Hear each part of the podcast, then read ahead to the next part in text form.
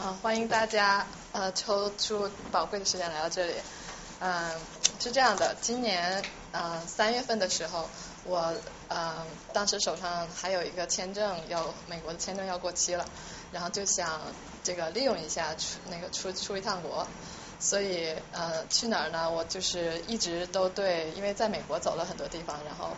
欧洲的虽然没有去过，但是在图片上也看到了各种各样的景色，就是大概有个概念，所以一直对这个阿拉伯、北非这种异域的那种文化非常感兴趣，然后想去看一看。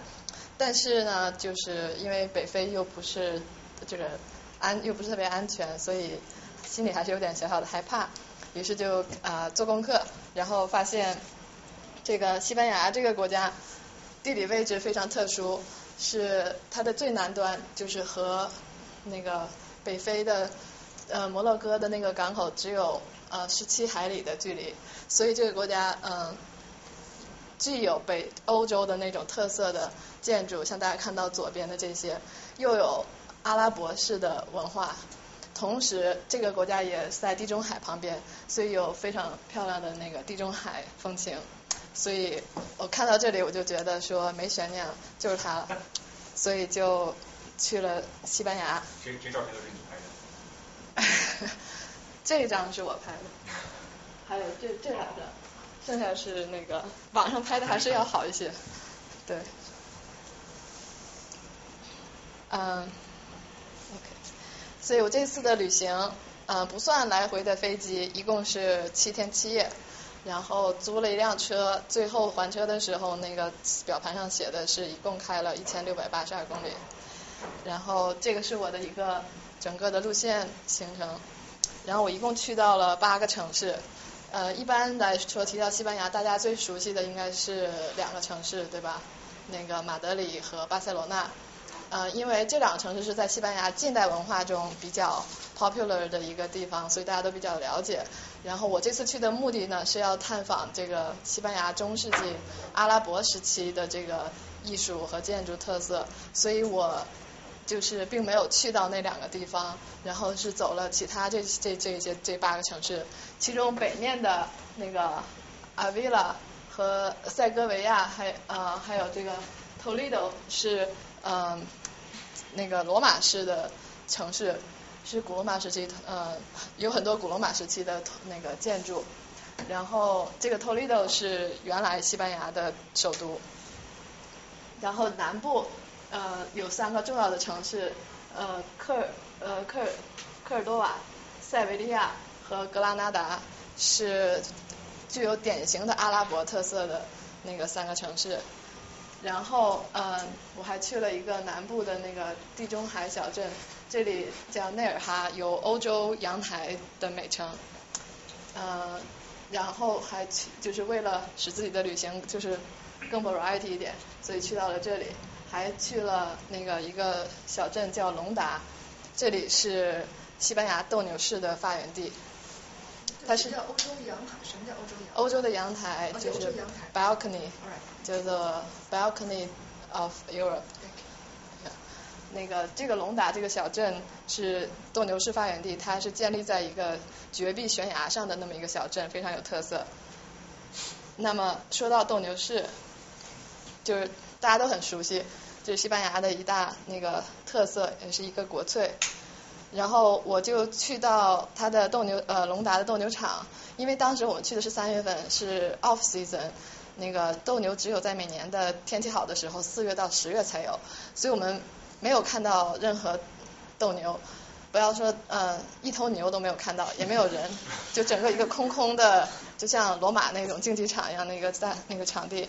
然后，但是就在这个时候，我们很幸运的就看到那个角门里出来了一老一少两个人，然后他们就开始了，这个老人推着一个这个牛头状的这个独轮小车，然后小孩子穿着这种呃。斗牛士的那样的服装，然后拿着那个呃几块布，然后两个人就开始操练起来了。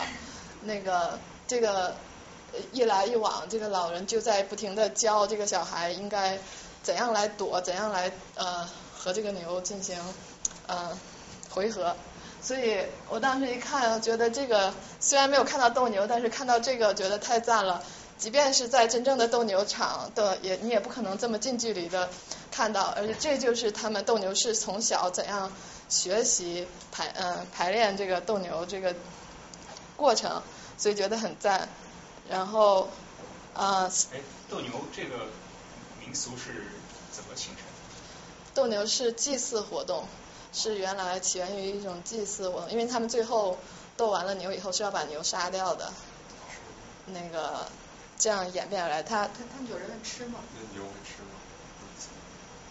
我还真不知道，sorry。哎，请问一下，那个斗牛是不是好多西班牙地方现在已经禁止了？就是斗牛这样。对，因为就近近期，因为它比较血腥、很残忍，然后有很多人 protest 说要禁止这个斗牛的活动。但是。现在哪些地区还能看到？啊，马德里。可以看到那个南部那个塞维利亚呀，什么这些城市都可以看到，但好像是在好像是在巴塞罗那那边被禁止了吧，就是比较发达的地区。西班牙有人有人有人跳斗牛舞吗？斗斗牛舞？嗯。啊不是不是，斗牛舞是就国标国标国标摩登和拉丁各有五种舞嘛，斗斗牛是拉丁里面的一项，叫 Paso Doble，就是。就是以那个斗牛为背景的一个舞，然后男士是时而扮演斗牛者，时而扮演牛，然后女士是扮演斗篷，因为她那个大红裙子嘛。哦。所以我要一会儿一会儿我们休息的时候给大家放一段非常非常漂亮的那种那种感觉。好，我我这次没有看到，啊，但是我看到了另外一种舞蹈，就是提到西班牙，大家都会想起的，也是西班牙女郎，啊。他们就是西班牙女郎，大家就是对她印象就是呃热情似火，呃风情万种，对吧？她她的这种特特性，在这个这种舞蹈叫做 flamenco flamenco 的这种舞蹈中非常好的表现了出来。那个我在西班牙南部的时候，这个呃每天晚上大街小巷都有 flamenco 的表演，嗯，在街头，在。在在房房间里，他会贴到海报在在外面，然后你买票就当酒吧里那种那种感觉是吧？呃，对，有点像一个小的 stage，对。就跟阿根廷探戈那种肯定有点像。对对对对，嗯，这种舞蹈就是起源于阿拉伯的，还有吉普赛他们的原来的民间舞蹈，然后呃，表演者一般是这穿着非常漂亮性感的西班牙女郎，一边唱一边跳。他们的歌声一般都非常高亢，有点像歌剧的那种感觉。呃，然后他们的动作都是即兴的，要随着节奏、随着音乐，嗯，来。然后他的嗯，整男的唱还是女的唱？女的唱，女的唱，女的跳，男的就是伴奏。所以他整个的表演就是由一个女郎一把吉他完成，没有任何其他的乐队。呃。它表达的主题主要是爱情，呃，女女人、上帝这种主题，然后对永恒的主题，然后那个它这个伴奏的乐器就主要是吉他，所以西西班牙被大家可能知道被称为吉他的发源地，但其实这个吉他并不是，就是是由那个阿拉伯人的弹拨乐器传入西班牙以后，呃，就那种。弧形的，这就叫阿拉伯式。呃，摩尔摩尔吉他，sorry，摩尔吉他，对，然后这个叫拉丁吉他。拉丁吉他。对，由由那个演变为现在的这种吉他。那就是弗朗明哥舞一般都是单人，没有就是集体，就是大家一起，好几个女孩一起。嗯。我看到的是单人的。嗯。对。好像男人也能跳。在中球那边有个地方就教，就是男的女的都可以。是吗？那那那没看，有可能我没看过。那可能就是培训了。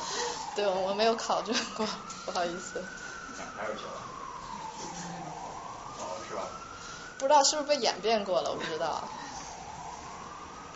嗯，所以我觉得斗牛和那个弗拉明戈舞蹈这两种呃运动都很好的体现了西班牙这个民族。就是热情奔放、追求自由的那种骨子里的气质。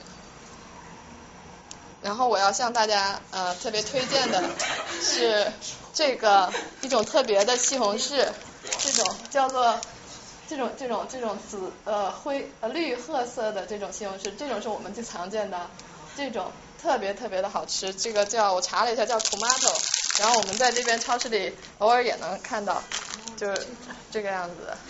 特别好吃，就是比比红的要，我形容不出来，就是好吃很多。特别有西红柿的味道。一人两口吗？师姐吃完给我们描述一下。对对，我有来无回的。就先下一个。里面像人参果一样，吃完不要吃太快了，容易生出味道。嗯，对，然后那个超好吃啊。不能再说。哎，我有个问题，这个可以拿来炒鸡蛋吗？问的好，问的好。问的好。我我这个挺贵的，是有点浪费。但我我昨天拿它那个炒了一下别的，然后觉得炒了以后就不好吃了，必须要生吃特别好吃。对。然后这。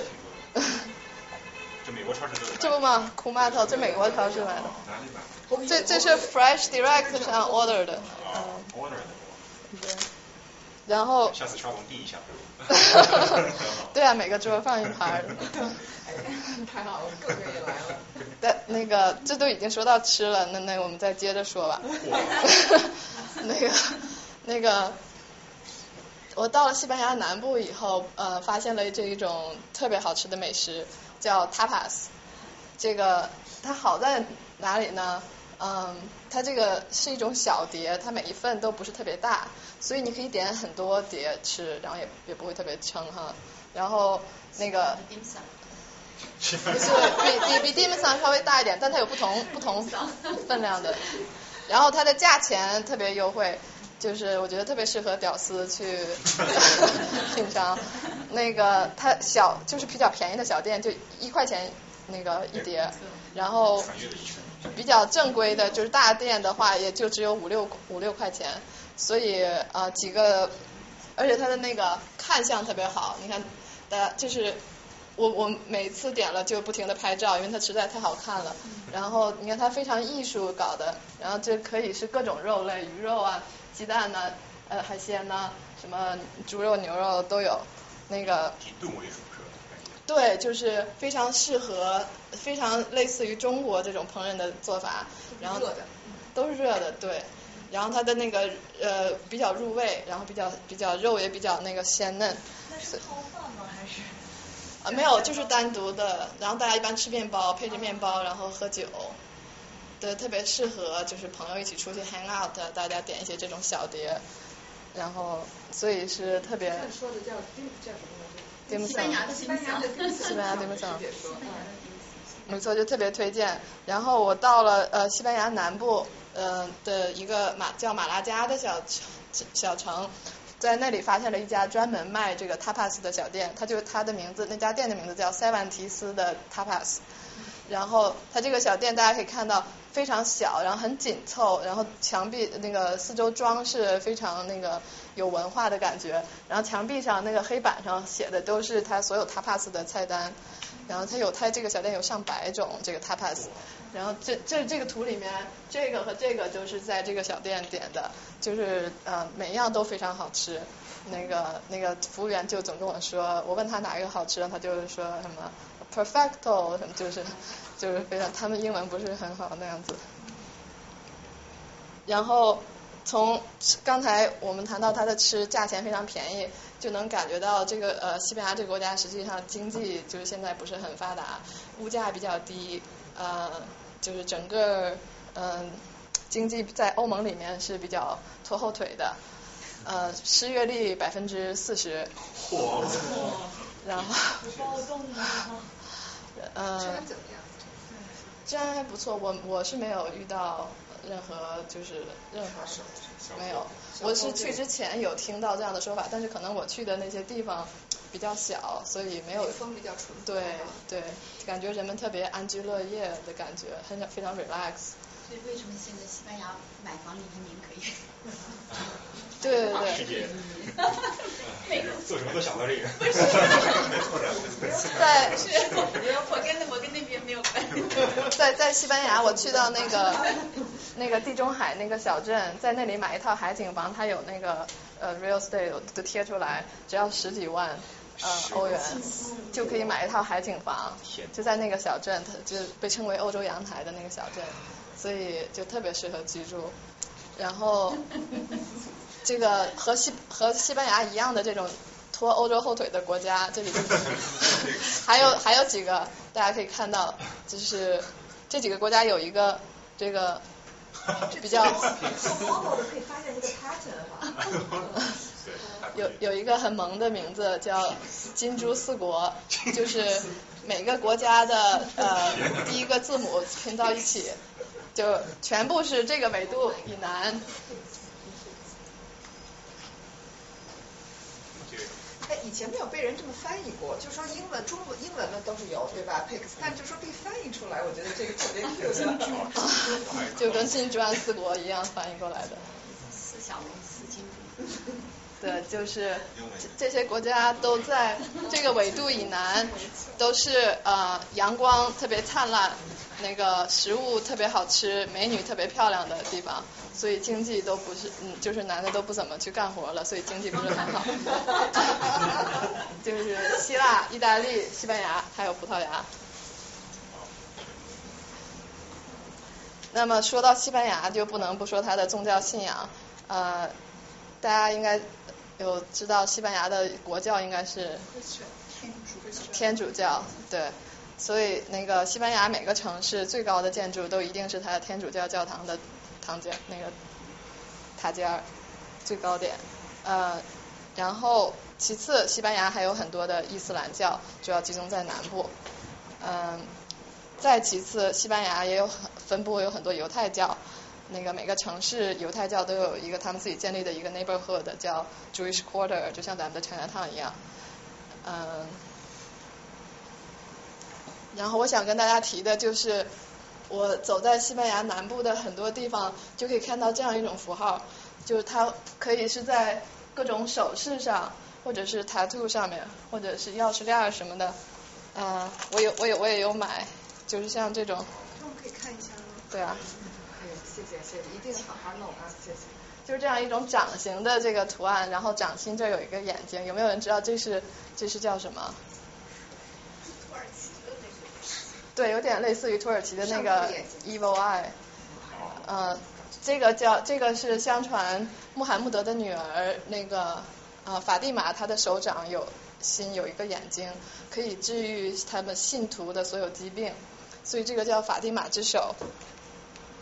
啊，一叫英文。叫 Evil Eye。Evil Eye 是另外一个样子，不是这个 Evil Eye 就是一个大眼珠，蓝色的，然后白色的眼，白色一圈，然后中间是黑眼珠。那是土耳其的一个，和这个就这两个，就像这种是 Evil Eye，对，哎，不是，就是那个眼睛。Evil Eye，嗯，就经常这两种都图案都可以看到。它它是单独的，没有这个掌，就是一个圆球的。我也我也买了一个。它的意思是什么呢？就是它的象征意义。它也是一个辟邪的那个 symbol，跟这个是一样的。然后这个英文叫 Hamsa，嗯，它的现在就被用来那个是一种驱邪庇佑的符号，嗯，是本来是本来是源自嗯伊斯兰教，现在和犹太教共用。然后我刚才已经提到了很多，反反复复提到呃西班牙南部。我说的西班牙南部就是指的这个地图里红色那个区域。有没有人知道这个区域它有个名称叫什么？安达卢西亚。没错，这个叫呃安达卢西亚。这个地区终年阳光灿烂，嗯，景色宜人，呃总人口只有七百万，比我们纽约市的人口还要少。但已经是西班牙人口密度最大的一个地区了。它有一个很长的，大家看那里沿着地中海和大西洋，很长的海岸线，九百公里，最南端距离北非的那个港口只有十七海里，一根烟的功夫就到了。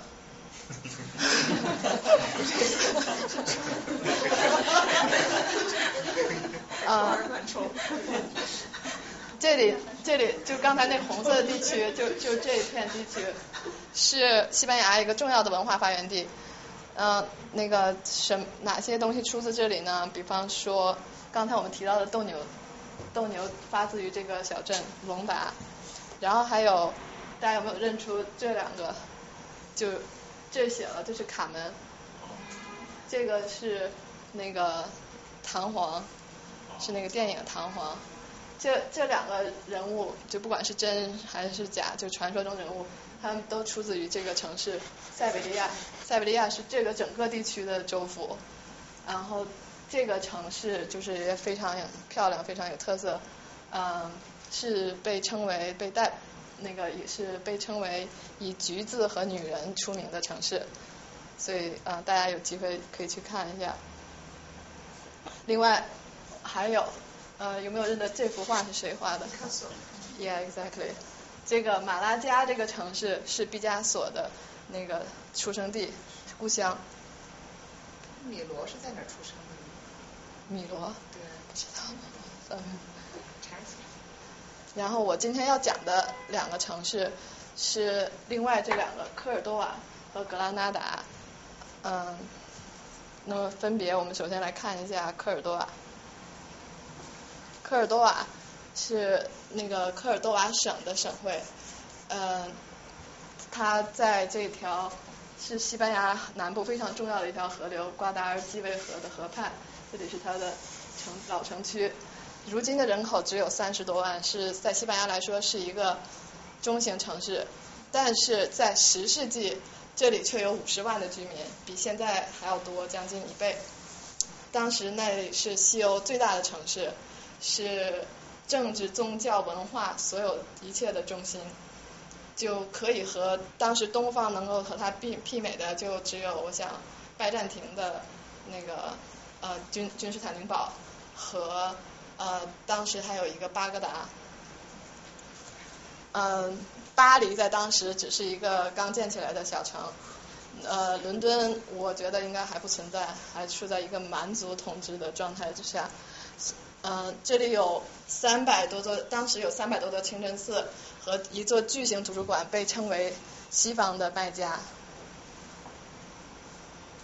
那么大家看到这条河，瓜达尔基维河，河上有一座。很著名的桥，嗯，始建于公元前一世纪，是叫做是西班牙所所现存的最早的、最大的呃古罗马桥，叫做罗马桥。这座桥呃是这种石拱，是一个石拱连桥。嗯，这个照片应该是我自己拍的，就是整体的感觉，去到那儿以后就是很敦实的一个感觉，然后它的颜色。你看和那个河水还有天空就感觉都比较和谐，但是现在流量已经就是水的流量已经不是很足了，呃已经不通航了，大家可以看到这已经干涸了，嗯，这个可以说是古罗马时期留下的一个建筑，呃很著名的建筑遗迹。那我就想比较一下我们国家所现存的。我能找到的，我们国家最早的完整的这种石孔连桥，就是这座呃苏州的宝带桥，然后它是建于唐朝，比这个要晚了将近九百年。但是我觉得相比较起来呢，我们国家的这个桥，它的桥面是一个弧形的，然后这个拱是不一样大小的，所以更有一种这个清秀美这种感觉。然后这个古罗马桥更有一种。厚重的美是不一样的风格。然后从这个桥的一端往另外一端河对岸看，就是这幅图片。这个是科尔多瓦的最经典的一幅照片，可以在各种各样的明信片啊、纪念物上看到。我也我也买了一个冰箱贴，就是这幅画，就是特别好，谢谢。嗯，这个这个桥对面的后面这个建筑。就是呃科尔多瓦最有名的那个宗教建筑科尔多瓦大清真寺，也是我们这次讲的一个重点建筑。呃，这个建筑大家可以看到是呃四方形的，是现今西方世界中最大的清真寺，长一百八十米，宽一百三十米，始建于公元八世纪，就是大概我国唐朝的时候，嗯，非常宏伟，然后呃内部装饰非常豪华，是成为了当时那个的宗教中心，可以和呃麦加的清真寺相媲美。然后它主要分这么三个部分，呃，一个是这个塔楼，呃，一个是它这个露天的这个橘树庭院，然后这部分是它的那个礼拜正殿。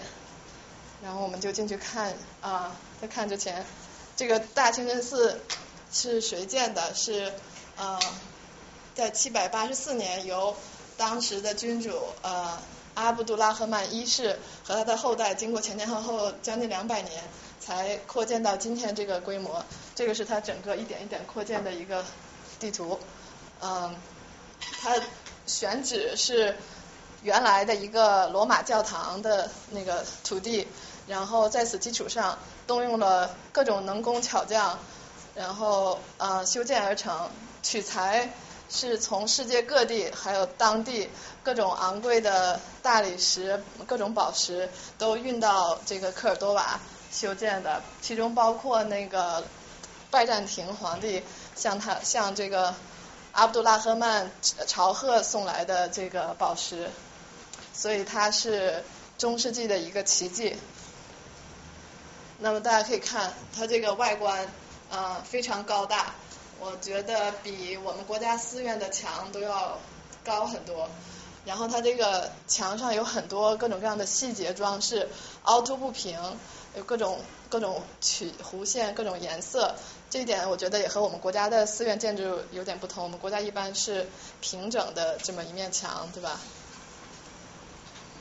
受了很多那个伊斯兰教的那种伊斯兰教文化的那个影响。对，它就是清真寺，清真寺嘛，阿拉伯人建的。然后你一进这个寺院，首先就闻到呃，就橘树飘香。就是它这个嗯四方形的这个橘树庭院，上里面就种满了橘树。这个大家可以看到，这里真橘子到时候真你要去对的季节，真是结果了。然后这个这个庭院的中间有一个这个水池，谢谢。有一个水池是用来给教徒们在礼拜之前进行那个洗礼的，这是他们礼拜的一个重要步骤。为为什么是橘树呢？橘树在伊斯兰的话有特别的意义吗。它这个倒好像倒没有，一个是我觉得当地盛产橘树，对，好多橘子都是从西班牙来的，哦是吗？对，对，就仔细看一下那个盒子，冬天来的盒子啊，然后这是。一个就是西班牙，西班牙，哎，嗯，from Spain，对对，气候，对，我以为都是加州的，啊什么？我以为都是加州的，加州有，但是西班牙的非常好，啊，吃货这样说。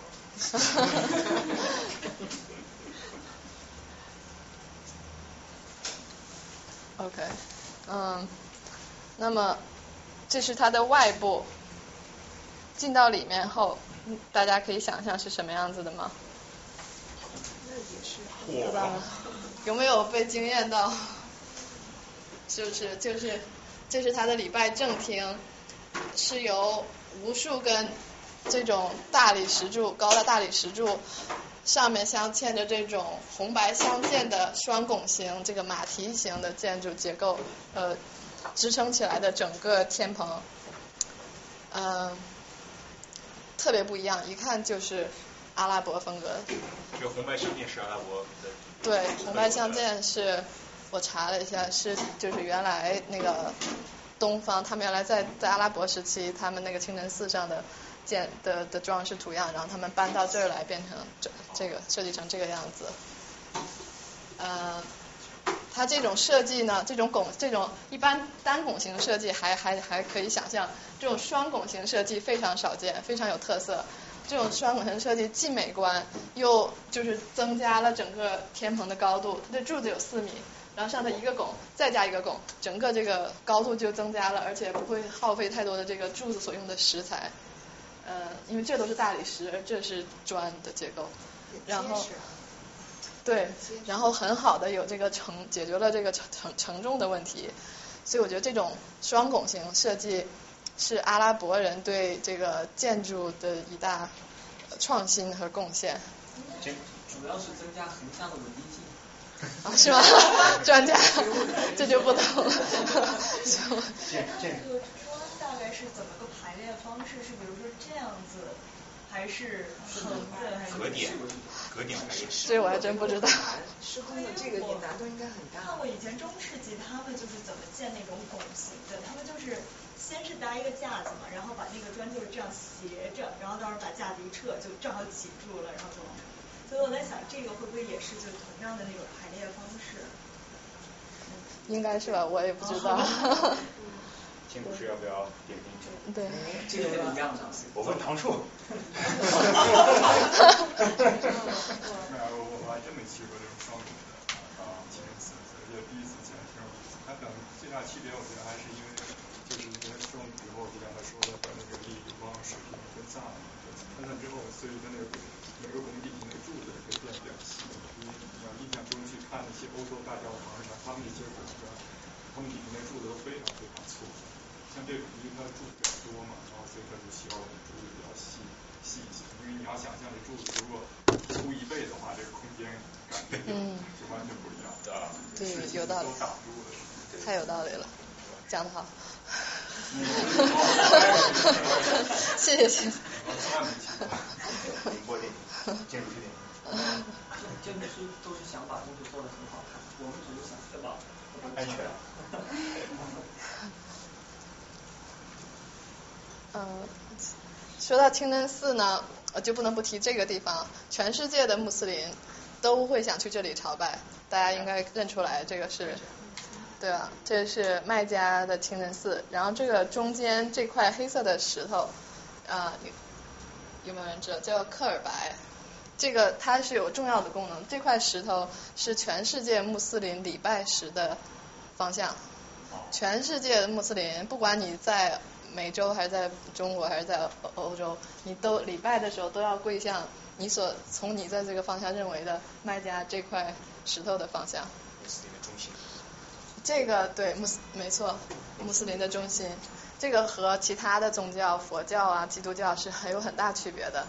因为我们进佛教寺院，我们朝拜是，我们一进去是向是向佛，佛在哪儿我们就向哪儿拜。基督教也一样，而而穆斯林他是没有任何雕像、没有画像的，他是严禁偶像崇拜的。所以你从来不知道穆罕默德是什么样子，但是你知道基督长什么样，你也不知道安拉长什么样子，对吧？他都没有画像，这是穆斯林的教义所规定的。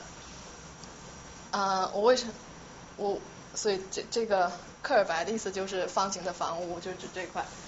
嗯，我为什么要讲这个礼拜正向呢？呃，在因为在这个每个大清真寺，这是科尔多瓦大清真寺，每个清真寺它的都有这么一个结构，就是呃有一个这个拱形的这个门，然后这里面有一个这种半球形的空间，这个结构很重要。嗯，有有没有人知道它叫什么名字？嗯，这个。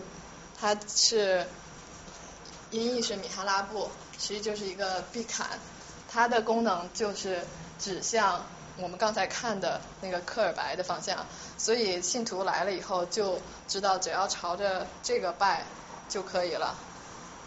那这个就是他当时，比方说礼拜的时候一个场景，这个这个前面壁龛的前面是哈里发。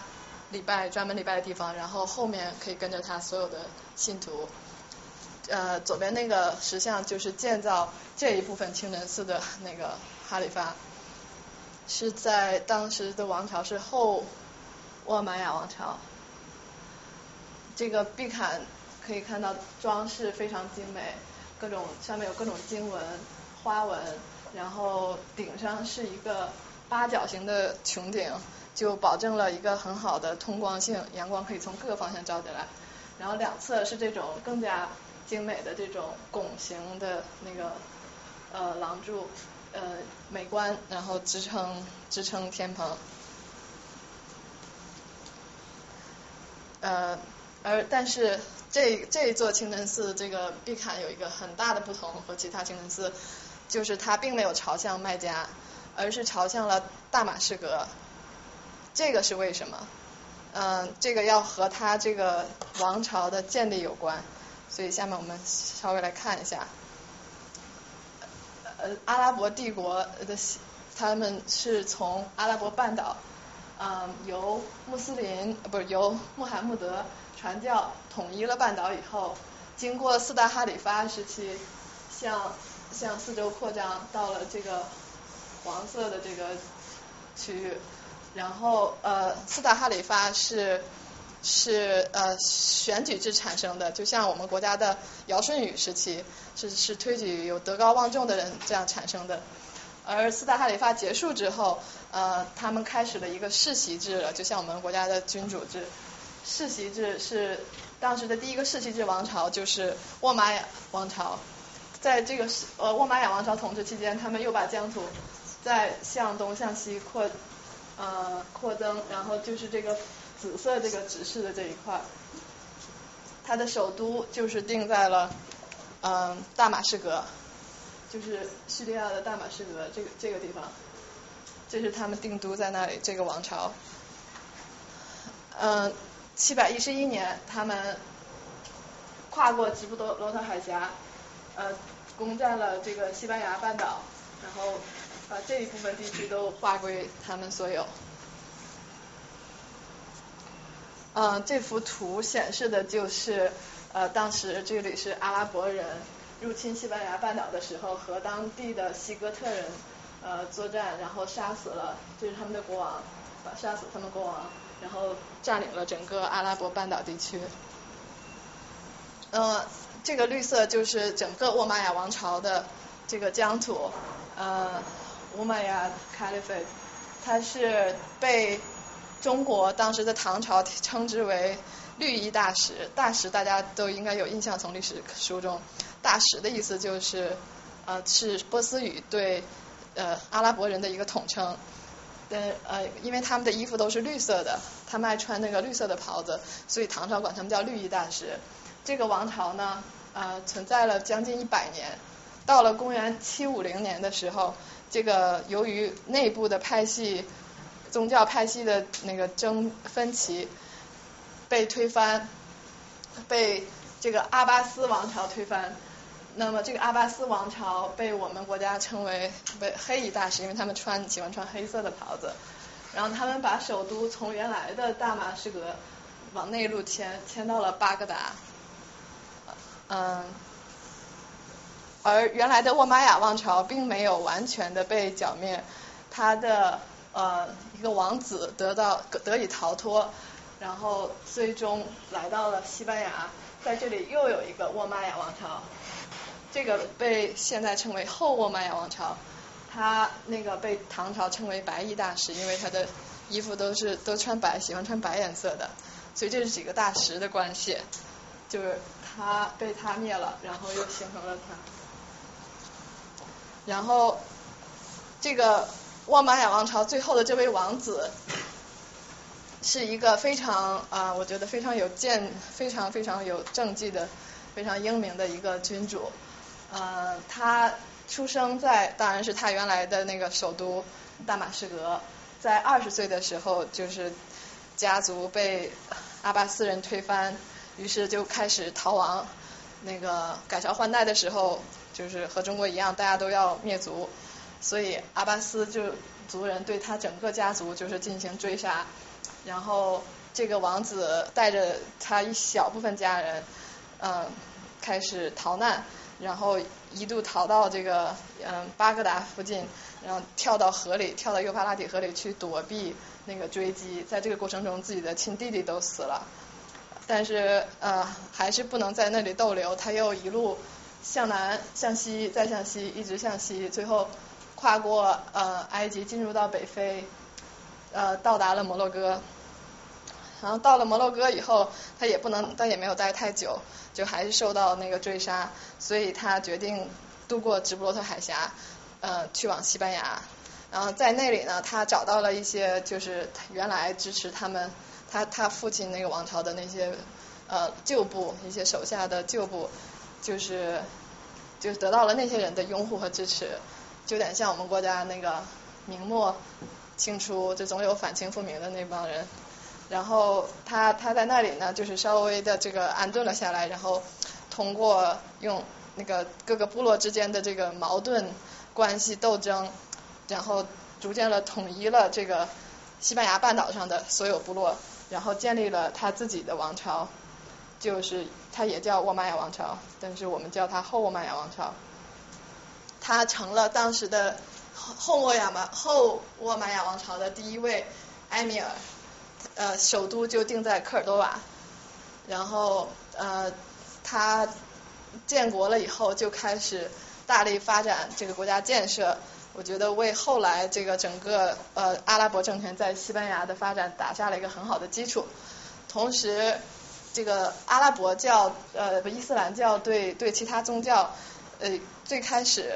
就是很正宗的伊斯兰教是很包容的，他们并不强迫你去转呃信仰自己的宗教，那个保留你的宗教自由，只是对你呃增加征收一些宗教税，嗯，是一个比较温和的宗教，嗯。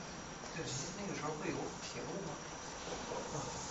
我我我也看到了，好像我也不 我我是在那个就是文献上看到的，所以。我今天也想一下这个问题，我不确定。不过水渠是肯定有的，对。那个水渠好像西班牙水渠还真那个还挺有名的，对。是在那一个部分吗？是在那个 that part of the country？呃，西班牙有罗马有古罗马水渠，也有阿拉伯人的水渠，在南部那个有阿拉伯人的水渠，然后古罗马的水渠基本在北部那种高架水渠，对。然后它。从从他开始修建那个刚才我们看到的科尔多瓦大清真寺，他死后就埋葬在那里。我们可以想象，这个呃君主一生肯定都没有回能够回到过他的故乡，肯定呃对就是当时的阿巴斯政权是非常是怎样一种仇恨，嗯，所以我觉得到这里也可以解释为什么科尔多瓦大清真寺的。那个毕坎并没有朝向阿巴斯王朝的那个宗教中心麦加，而是朝向了他自己的故乡大马士革。这个我要插插讲一个小知识，因为我们一会儿说哈里发，一会儿说埃米尔，他们是是是什么意思？这个埃米尔就是阿拉伯酋长的称呼，也就是一个地方的军事长官。他所领辖的土地称为酋长国，我觉得就有点像我们国家呃春秋战国时候那个呃东周朝的时候东周的时候那些诸侯国，每一个埃米尔就是一个诸侯国的国君，然后哈里发是阿拉伯帝国最高统治的称号，只有一个哈里发，但是有很多埃米尔，嗯，这个就像那个我们的周天子这么一个称呼。呃，现在我们说的阿联酋就是一个酋长国的联盟，就是 Emirate，嗯，现在没有哈里发了。那好，嗯，那个，我们可以注意到这个，原来这个，嗯，阿卜杜拉赫曼一世建立后沃玛亚王朝的时候，他是管自己叫做哈埃米尔，他没有称自己为哈里发，就可以看到他是还是比较低调的，他。并没有那个，就是把自己放在一个和嗯东方那个政权平级的位置上，它是一个宗属的关系。那这个这个，但他的后代会不会一直这样呢？这个就有点像曹操都把自己封了王，但是他并没有称帝，然后这个称帝的事情留给他的儿子们来做。所以到了这个他他呃阿卜杜拉赫曼的。曾曾曾曾曾孙第八位埃米尔的时候，这位阿卜杜拉赫曼三世终于公开的抗衡了那个嗯东方的哈里发，自称为呃科尔多瓦哈的哈里发，然后建立了这么一个政权。在这个时期，整个西班牙半岛已经达到了一个高度繁荣繁华的这个阶段，他们的领土就是扩张到了这个程度，把基督国都推到了北边。并没有完全把他们消灭掉，那个基督政权也是比较顽固的，但是他们和呃基督王国就是修缮了关系，得到了一互相得到了一定的认可，呃在这个时期呃他们还甚至得到了欧洲一些重要国家的那个使节访问，所以是一个非常欣欣向荣的这么一个呃期间，呃对各个宗教都非常友好，呃在这个时间也最终完成了这个大清真寺的扩建。好，嗯，给大家看这幅图，嗯，这是什么？对，这是全套的天主教教堂的装置，这是神坛那个唱诗班的位置，还有那个哥特式的那种顶。为什么会有会有双拱？对啊，为什么会有双拱？这这这些，这个大家可能想象不到，这个这些照片是在清真寺内拍到的，所以在清真寺内出现了这么这么多这个天主教的这个装置。这个清真寺后来又称 Cathedral of Cordoba，就嗯，一九二一二六三六年被改为天主教教堂，到了后来遭到了这个疯狂的改造，在他们把那个大厅里面那些柱子三分之一给平掉了，然后换成了这种高大的这个天主教的这个教堂，然后。也可以说它是一种完美结合，你也可以说它是一个对艺术的虐待，就是究竟大家怎么评判，大家可以自行决定，我就不下结论了。嗯，那么为什么会出现呃刚才那个那那个景象呢？那个七大清真寺里面，就是繁荣都是永远没有持久的，到了十一世纪初。这个后莫后沃玛雅王朝开始分裂，形成诸多那个分那个分裂的政权，这个王朝开始走向下坡路。嗯，一个政权的衰落就会有另外一个政权的兴起，在这个时候，北边原来还残存的那个基督教势力一看时候到了，嗯，开始光求那个光复他们的领土，从。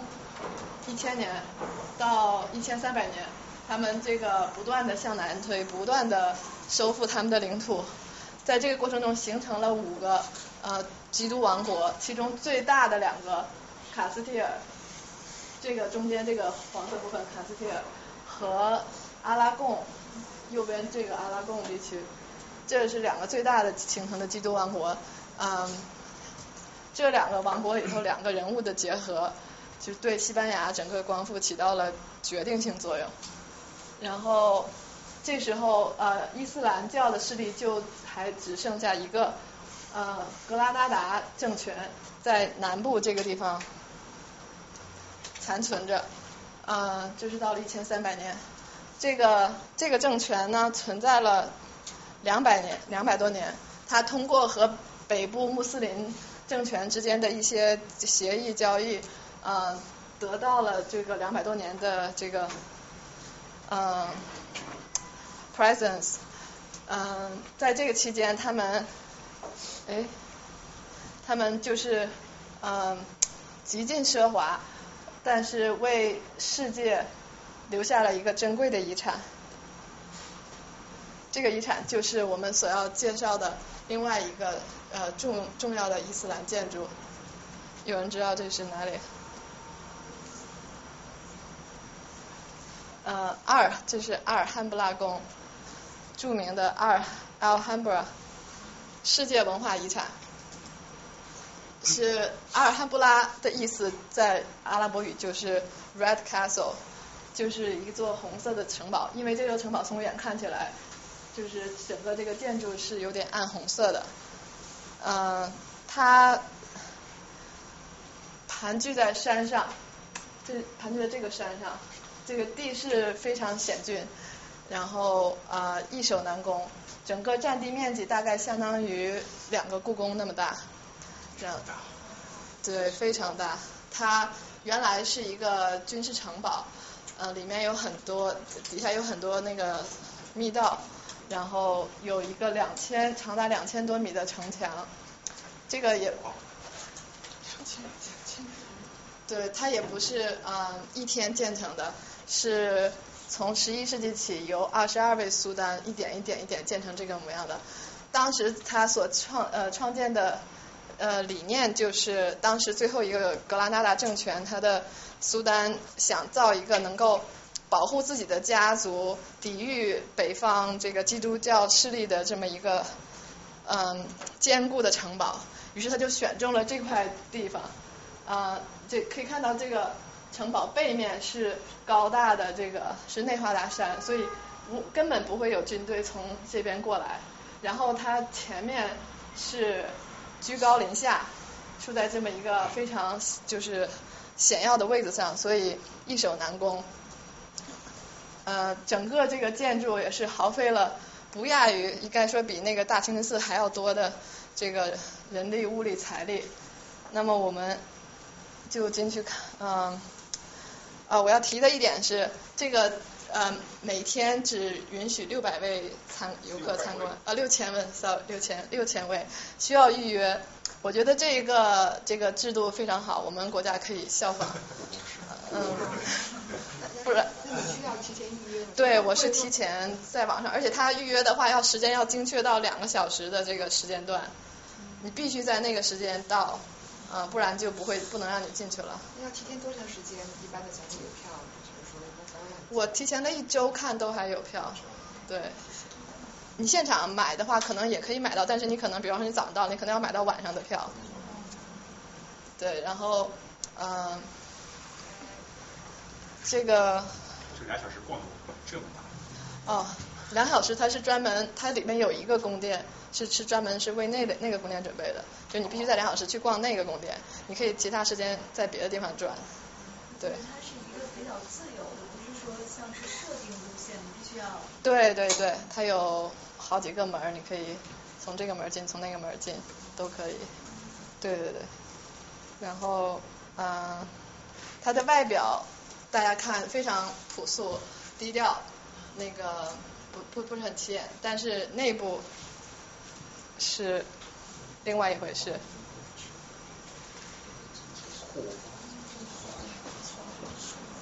有没有？非常的高大上，一看就是王者风范。这个阳光通透，然后建筑高大，装饰精美，那个流水潺潺，就是非常非常非常的漂亮。啊，主要这个宫殿就由这呃三部分，在我归纳来这三部分，呃，左边这个是他办公。接见使节的地方是苏丹接见使节，中间这里是他们生活场所，呃，右边这个是他的后花园，对，嗯，我就分别先看一下这三部分，啊，这个叫这叫这个这个厅叫淘金娘中厅，就是首先你一看到一进这个厅的感觉就是。颜色特别明暗对比，那个特别和谐，就有有蓝的天，金黄色的建筑，白色的墙，绿色的树，然后倒映在这个特别平整的这个水面上，形成这种一明一暗的这种搭配，嗯，非常好看，嗯。这是朝朝朝南的吗？我搞不清楚它朝什么方向，一进里面它不是很规整的，都都方向都晕了。它实现很好的光线的话，难道不应该朝南？那个淘金娘翻译成英文是是淘金娘是个怎么翻译成英文怎么认？这个淘金娘就是以这个树，这个两排树篱是淘金娘树篱，以这个由这个得名的。我我我看了一下那个英文不是很 make sense，所以我也。就是树的名字叫。对，对，可能是中国人自己的翻译方法吧，我想。然后它这个设计呢，大家看上去之之所以这么和谐，不光是因为它这个颜色搭的特别好，还有就是因为它这个整个建筑的设计都是很符合几何上的黄金分割的这个比例。给给给举个例子。如果用这个，它就有两种高度的拱。如果如果用这个小的，呃，做一个正切的这个这个正方形和长方形，然后这个边的比例就是根号一，这个这个边的比例是根号二，那它对角线的话就是根号三。如果把这个对角线平移过来，然后就是这个高的拱的这个从顶到底的高度。是你琢磨照片发现的？没有，我也做功课。对，所以它这个这种这种这种几何结构无处不在，所以给你视觉上一种非常美的那个效果。啊，那这里我刚才提到，呃，这个后面这个这个楼就是使节厅，是苏丹接见使节的地方。那你想一下，嗯呃，使节来了以后，首先要在我们所看到这个站这个位置，在这边，我们看这个方向等待被接见。然后你根本看不见苏丹，苏丹在这个里面黑黑的，你根本看不见他，但他可以看见你。那你当时的感受是什么样的？就是肯定是一种很威严的感觉，所以这个当时苏丹设计这个庭院的时候，他的目的就是 make to intimidate，它就是要让你有要震慑你，要给你显示它的力量，它的 power。对对，和我们国家那有点类似，要有一个距离。对，刚才其实后面有人说那个，我想不是一个人说，是这个有点跟那个印印度的泰姬陵有点异曲同工哈。对，因为这是巧合呢，还是就说它？对，当然这个话题可能有点远了。因为泰姬陵也是那个伊斯兰风格的建筑嘛，它伊斯兰建筑风格都是中间有一面很大的水，然后要有这种对称的对称的结构，对。那走在这个阿尔汉布拉宫的各个地方，你都能看到这种非常呃秘制的这种精美的装饰雕刻，呃，从天棚到柱子到墙壁，到处都有。有的，比方说这种像星空那种天棚，这种像那个你可以说蜘蛛网，这种像像树树树叶树干树叶。然后那个还有这种彩色的这种这种装饰，嗯，这这个这种建筑风格就是这种非常紧密、致密的这种这种这种图案，嗯，是典型的伊斯兰建筑的一个特色。你一看到这种风格，不用说，就是肯定是伊斯兰的建筑。然后他们是一定要把所有的空间都都填得很满。这个这个这个这种图形有一个名字，就叫做阿拉伯图式 （Arabesque）。然后我就来，因为它是特别有伊斯兰特色，所以我就想说一下阿拉伯图式。在我在我感觉有两种阿拉伯图式，一种是这种直接刻在墙上的，这种一个颜色的，嗯，由那个经文，比方说这这都是经文，这些。由经文和一些呃抽象的几何图案构成的。这个几何图案有也包括什么呢？包括简单的几何图案，还有由这个植物的一些自然元素，植物的根茎叶花，就像这种啊这种呃自然元素抽象出来的几何图案，它们和经文在一起，在反复的组合变换，各种各种对称，然后形成了这种。一种没有尽头的、无边无际的、充满一切的这个图式，嗯，这个呢，我给大家举一个例子，比方说，你可以看到很多这个经文哈，最常见的一句经文就是这个，啊，我虽然不懂，就是就你们就信我好了，这个就是 就是真主必胜的意思，这句这句话，那那个。这个这个字，这个一个像 W 的，然后又有一个这个小弯的这个，这个是真主的意思。然后这个经文啊的背景，大家可以看到，就就有很多这个嗯像根茎一样的这种这种植物的装饰，充充满了整个这个经文的背景。然后你仔细看这个，仔细看这个经文的啊，比方说这个地方。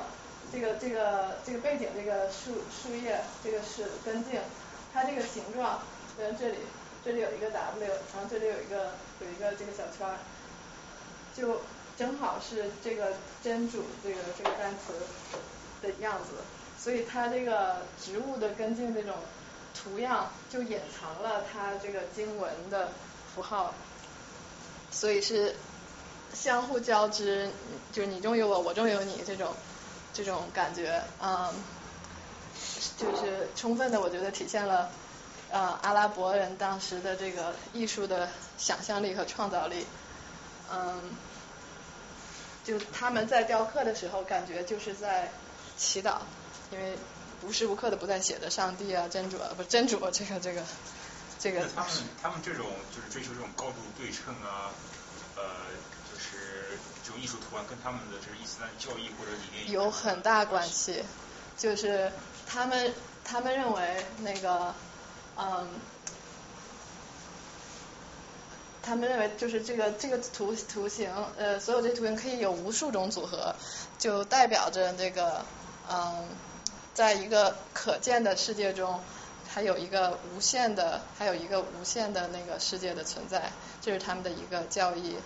然后这种呃填充一切的这种这种这种风格，就象征着他们认为那个真主是是无处不在的填填充宇宙的这么一个精神。嗯，然后还有比方说这种呃非常致密的阿拉伯图式瓷砖，就代表着他们那个就是团结一致的这种教义，所以就是他们不光是在建筑，也是在嗯非常虔诚的用心去表达一个自己的理念。这个就是我要说，我觉得呃我我我要说的那个另外一种阿拉伯图式，就是用这种。不是直接雕刻的，而是用这种彩砖一块一块镶嵌起来构成的。嗯，这个这些这些这些彩砖的图形都不是随便割切割出来的，都是由一个圆形然后形成的一个中心对称的多角形。你看，它这每一个实际都是中心对称的。然后呃，这些这些小这些这些砖块每一块又看似相同，但是又不同。就像呃树叶一样，没有任何两块是相同的，它们都是独一无二的，不能互相替换。它们每一块的大小、颜色都稍微有些不同，而且都是手工嗯雕刻完成的，所以这个工程非常的浩瀚。嗯，就是这个就是刚才我说的，它象征的一些这个世界观。他们阿拉伯的艺术家认为。就是基督教用用基督耶稣圣像所表现的这个精神意义是有限的，而他们用这种图式所展现的这种无穷无尽的这种景象所表代表的精神意义是无限的，嗯，这是挺挺挺挺挺哲学的一个艺术。那么第二部分就是啊狮狮子亭他们居住的地方狮子亭。这里之所以叫狮子亭，是因为这个大家可以看到，中间有一个由十二头狮子组成的这个圆形的喷水池。这里是嗯私人居住的场所，然后呃一个四也是一个四方形的庭院，嗯周围雕刻的这种阿拉伯式风格的这种游廊，然后它这个水从呃，狮子嘴喷出来以后，呃，汇集到这个水渠里，然后有四条那个水渠通向这个整个宫殿的四个方向，然后进行循环，然后再最终汇到整个阿尔汉布拉宫的水落系统，然后达到了一个降温的目的，然后又不会就是说打湿呃来来往往的人人人群人呃那个。裙边或者是衣衣服又不会打，又不会溅湿人们的衣服。嗯，我们想象一下他们当时生活的一个情景。这里这个庭院里面有通透的阳光，有这个潺潺的流水，还有这个呃树荫，然后这个一个个柱子就可以想象成。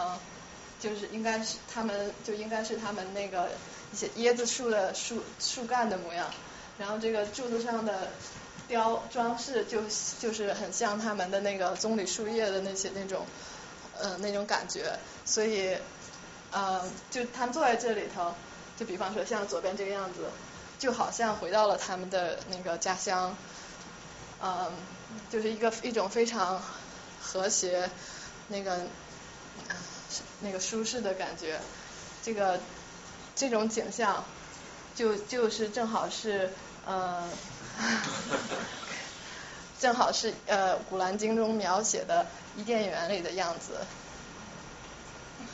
嗯，非常的赞。呃，最后一部分呢，就是它的那个后花园，这个这个花园是在整个阿尔汉布拉宫的最高处，呃，就是这里头这个。是从你如果站在宫殿这边往那公园看，往花园看，就是在那边。所以呃，整个花园是依地势而建的，分为七层，每层一个主题，就是这种这种园林特色有点很像中国的那个特色，就是要依着依地势而建。然后它花园里面有很多这种方方的被修剪的，特意修剪成这个形状的方方的这种呃柏树篱。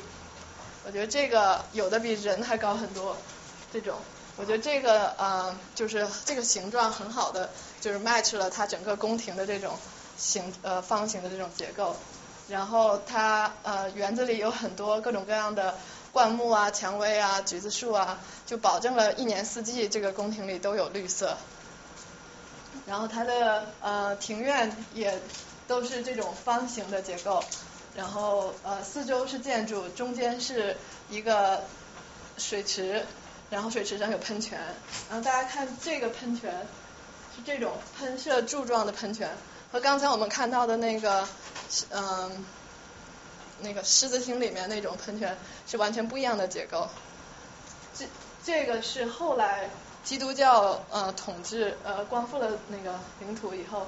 添加的并不是阿拉伯人的元素，这是典型的罗马式的喷泉，大家可以想象到，嗯，这种喷泉呢，它是给这个整个花园带来了一种非常欢快的元素，但是却打破了就是伊斯兰园林它那种很平静祥和的那种气氛，嗯，所以就是像像这种很平静的气氛都被打破了。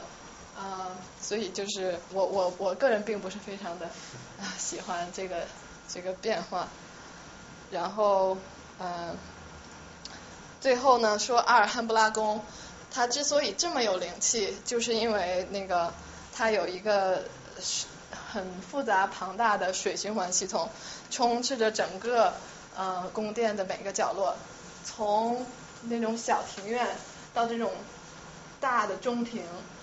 到这种花园，甚至是到了这个楼梯的台阶，这个扶梯这个上面，到处都是这个这所有的水循环水都是在一个 network 里面的，然后不停的不停的循环，保证了整个宫殿里没有一点死水。就是水对于阿拉伯人来说，因为他们是来自沙漠干旱地，能有这么这种循环流动的活水，是一个非常珍贵的事情。啊，所以那个这个这个水系统，他们是完全靠重力来进行循环的，所以水流很缓，不会有不会有很多噪音，但是却能够带走热量，达到一个制冷的效果，所以给人感觉就是一个非常呃安静祥和，一个洗涤心灵的这种感觉，所以我就觉得这个水就是用来控温用的是吧？对，呃，有不不会用来喝，但是观赏。太容易下毒了。都是连通的。对。那个水源是来自哪？水源来自刚才我们不是看那个对那个后面有一个山，他们修了那种很长的管道，把水源从几千米以外的山上那个引进来，而且他们那个他们在首先在山里修了一个水库。而那个水库的高度呢，要高过阿尔汉布拉宫的高度，这样才能通过重力，嗯，送过来。就是那个是一年四季都会有水。对，一年四季都会有水，呃，因为他们就是怕旱季，比方说怕水不够，所以他们修了那种呃 reservoir 去蓄水，然后要是雨季的时候水太多呢，他们把水导进皇宫以后，如果有过剩的水，他们还有一个装置能够使那个水就导到那个皇宫外面，顺着山就流下去了。就一个非常聪明的结构。就是我刚才看那个，他们不是把城堡建在山上吗？对。然后，那它底下那些村庄会不会就是给这些宫廷人服务的人住？我我我这个也我也是反正那底下的村庄是摩尔人的居住区，聚居区是后来呃基督政权统就收复了这个收复了整个格拉纳达以后遗留下来的阿拉伯人和北非人居住的地区。至于当时是不是他们的臣民，这个我看了很多东西，我也没太 make 呃 sure 到底是什么关系。就是因为这么大一个城堡，肯定会有很多人为他服。啊，对。就是他们要对，应该是应该，它整个这个格拉纳达地区都是他们的那个国土嘛。这种水系统是就是伊斯兰建筑比较有代表性，还是就它这个阿布拉罕他自己的一个特色呀？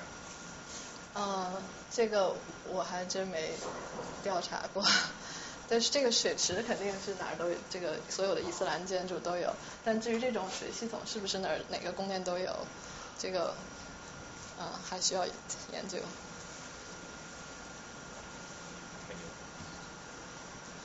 非常 impressive。然后现那我就总结一下，阿拉阿尔不阿尔汉布拉宫对西班牙文化。各个领域的一些呃影响，呃，其中最著名的应该算是一首著名的吉他名曲，叫做《阿尔汉布拉宫的回忆》。那个大家可以在 YouTube 上嗯找到齐豫哼唱的这首歌，就没有任何歌词，完全是哼唱，就感是一种非常好听，就是天籁之音那种感觉。呃，休息的时候可以放一下。对啊，我我就说不会装这个音频。然后它的呃建筑方面，它影响了西班牙的那个建筑，大家看都很熟悉这个结构了，一个四方形的这个那个 open 的这种庭院，然后庭院的四周是建筑，是这种伊斯兰带有伊斯兰风格的建筑，然后庭院中轴线上有一个长方形的水池，然后有喷泉，这个这种这种建筑结构就是融合了。呃，东西方两种伊斯兰文化和罗马文化的这个这个建筑呃结构被称为呃 patio 的天井，就是这四方形的结构是是罗马型的结构，而这种这个装饰的元素是伊斯兰呃风格的。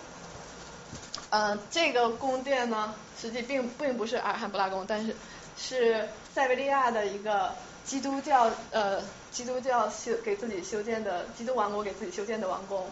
嗯，在在塞维利亚也是一个景点。这整个这王宫就是啊阿尔汉布拉宫的一个山寨版，非常相像。那像阿尔汉布拉宫，它那个宫殿的方向都是像东南西北是正正的方向吗？还是会比如说跟大马士革或者麦加有朝向的关系？好像都是随着地势那样建的，并没有看到有什么特殊的这种联系。我我就觉得是不是正东正南？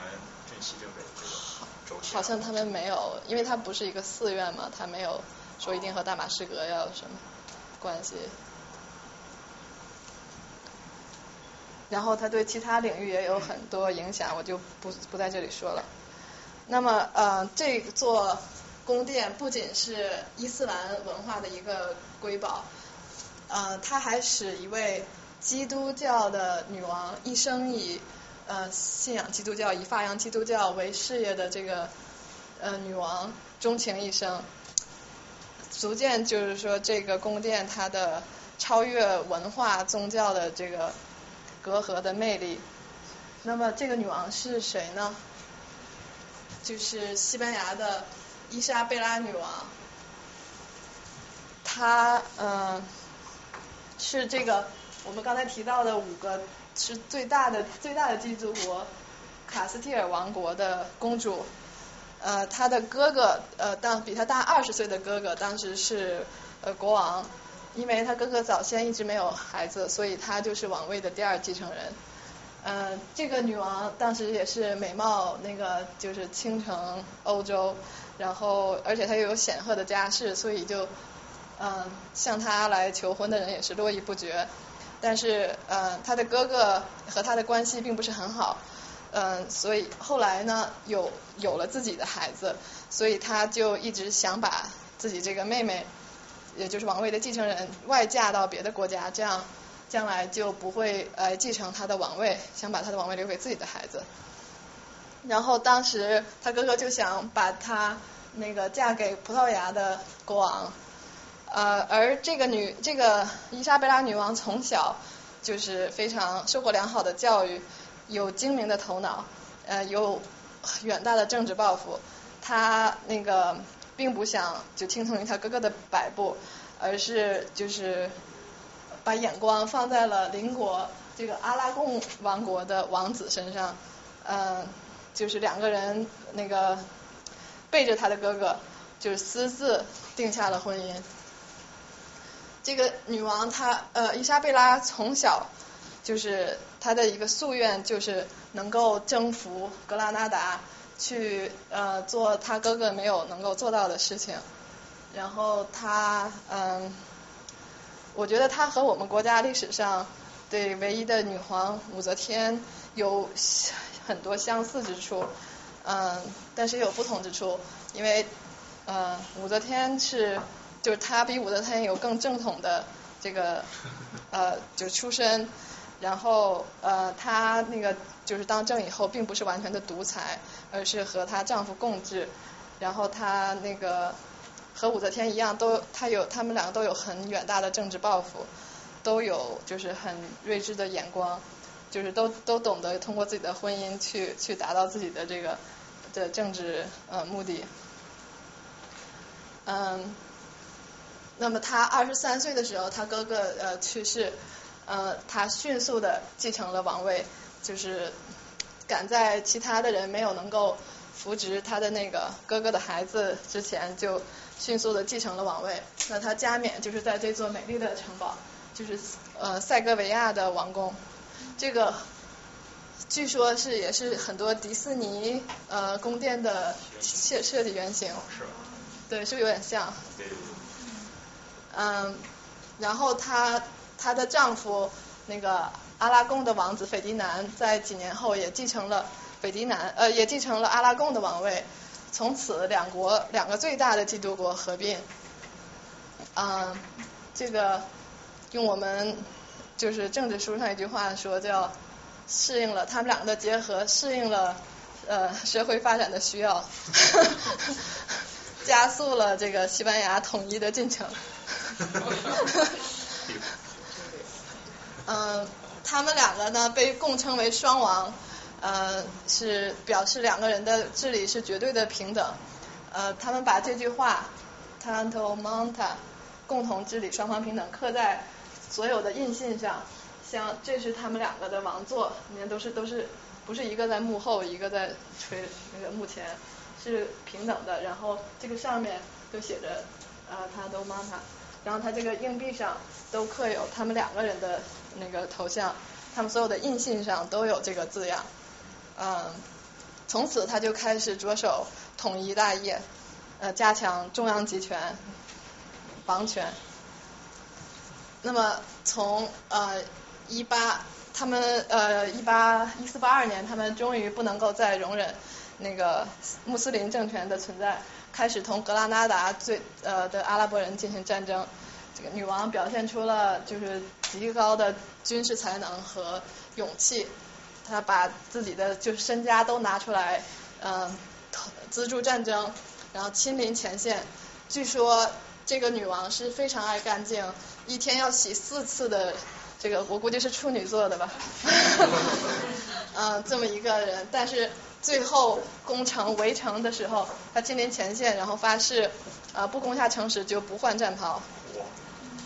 啊，可以看到这个最后格拉纳达的的苏丹，我觉得他也是一个非常善良的人，他那个不想看到自己祖先留下来的这个一切被炮火去摧毁，呃，不想看到血腥的场面，于是就是投降了。嗯，这个图画的就是伊莎贝拉女王接受那个苏丹的呃格拉纳达的苏丹投降的这么一个场景。所以，一四九二年，呃，西班牙军队终于呃进入格拉纳达。此时，女王只有呃四十一岁了。嗯，这个一四九二年是西班牙历史上非常重要的一年，因为他们统一了呃祖国，然后又开始了那个大航海。然后呃，这个。这个苏丹的投降也不是无条件的，他投降的时候有和女王签订协议，就是说要规定要保留这个格拉达城的所有宗教自由，保留所有的清真寺，因为他们阿拉伯人统治的时候风格就是这样的，是包容其他宗教的。但是很遗憾的是，这个约定并没有被执行。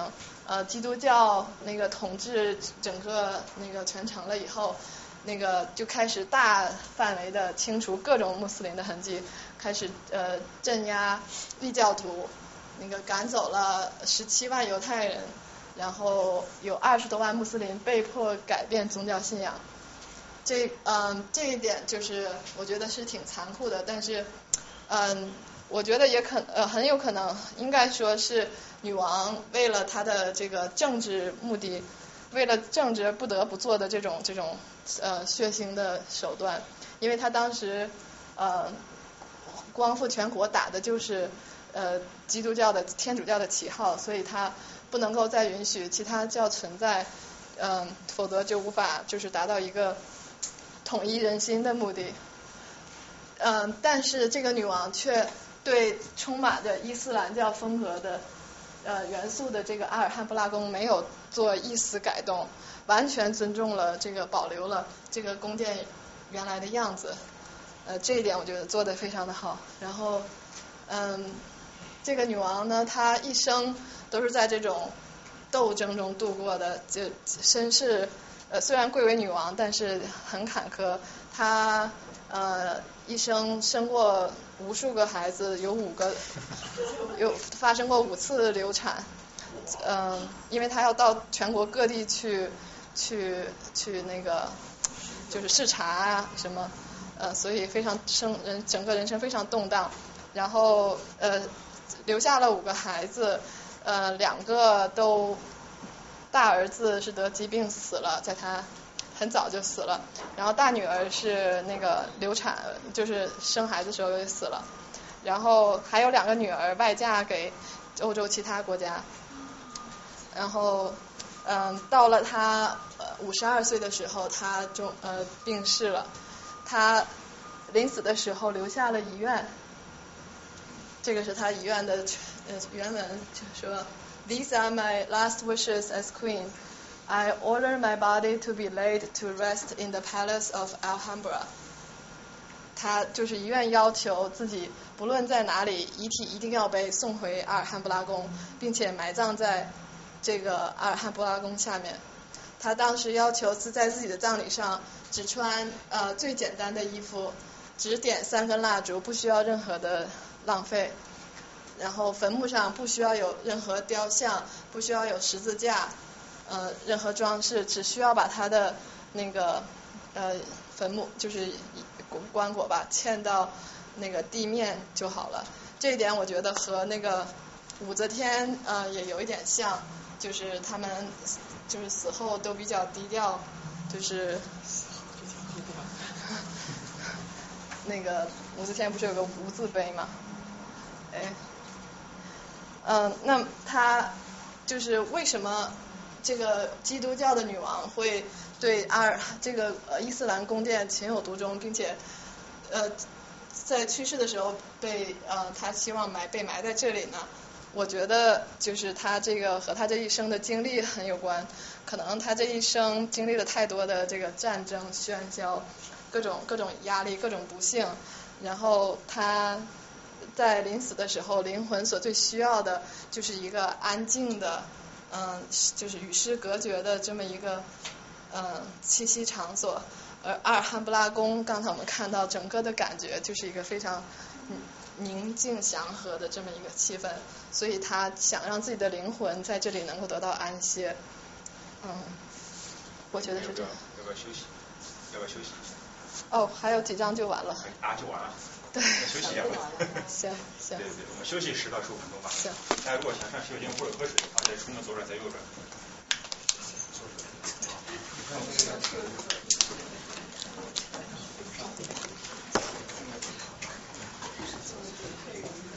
说一个比较无聊的，我刚才查了一下，这个女王是金牛座。啊，真的。说这个女。继续吧，王姐。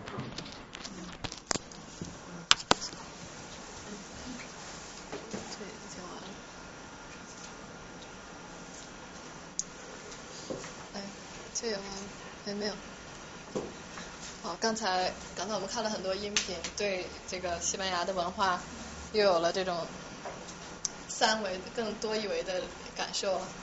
嗯，这个从从呃七百多年到一四九二年，阿拉伯文化在西班牙呃对西阿拉伯对西班牙统治了长达七百多年，在在这个中间呢，它嗯。在西班牙的各个领域都留下了非常深刻的印记，比方说我们刚才看到的舞蹈、音乐，还有在建筑方面，比方说我们刚才讲过的王宫，然后文学方面也呃，比方说那个唐，后来西班牙的那个近现代大师。呃，塞万提斯的《堂吉诃德》，《堂吉诃德》里面的故事很多，就是和呃《一千零一夜》的故事有惊人的相似，所以是受了那个阿拉伯文化的影响。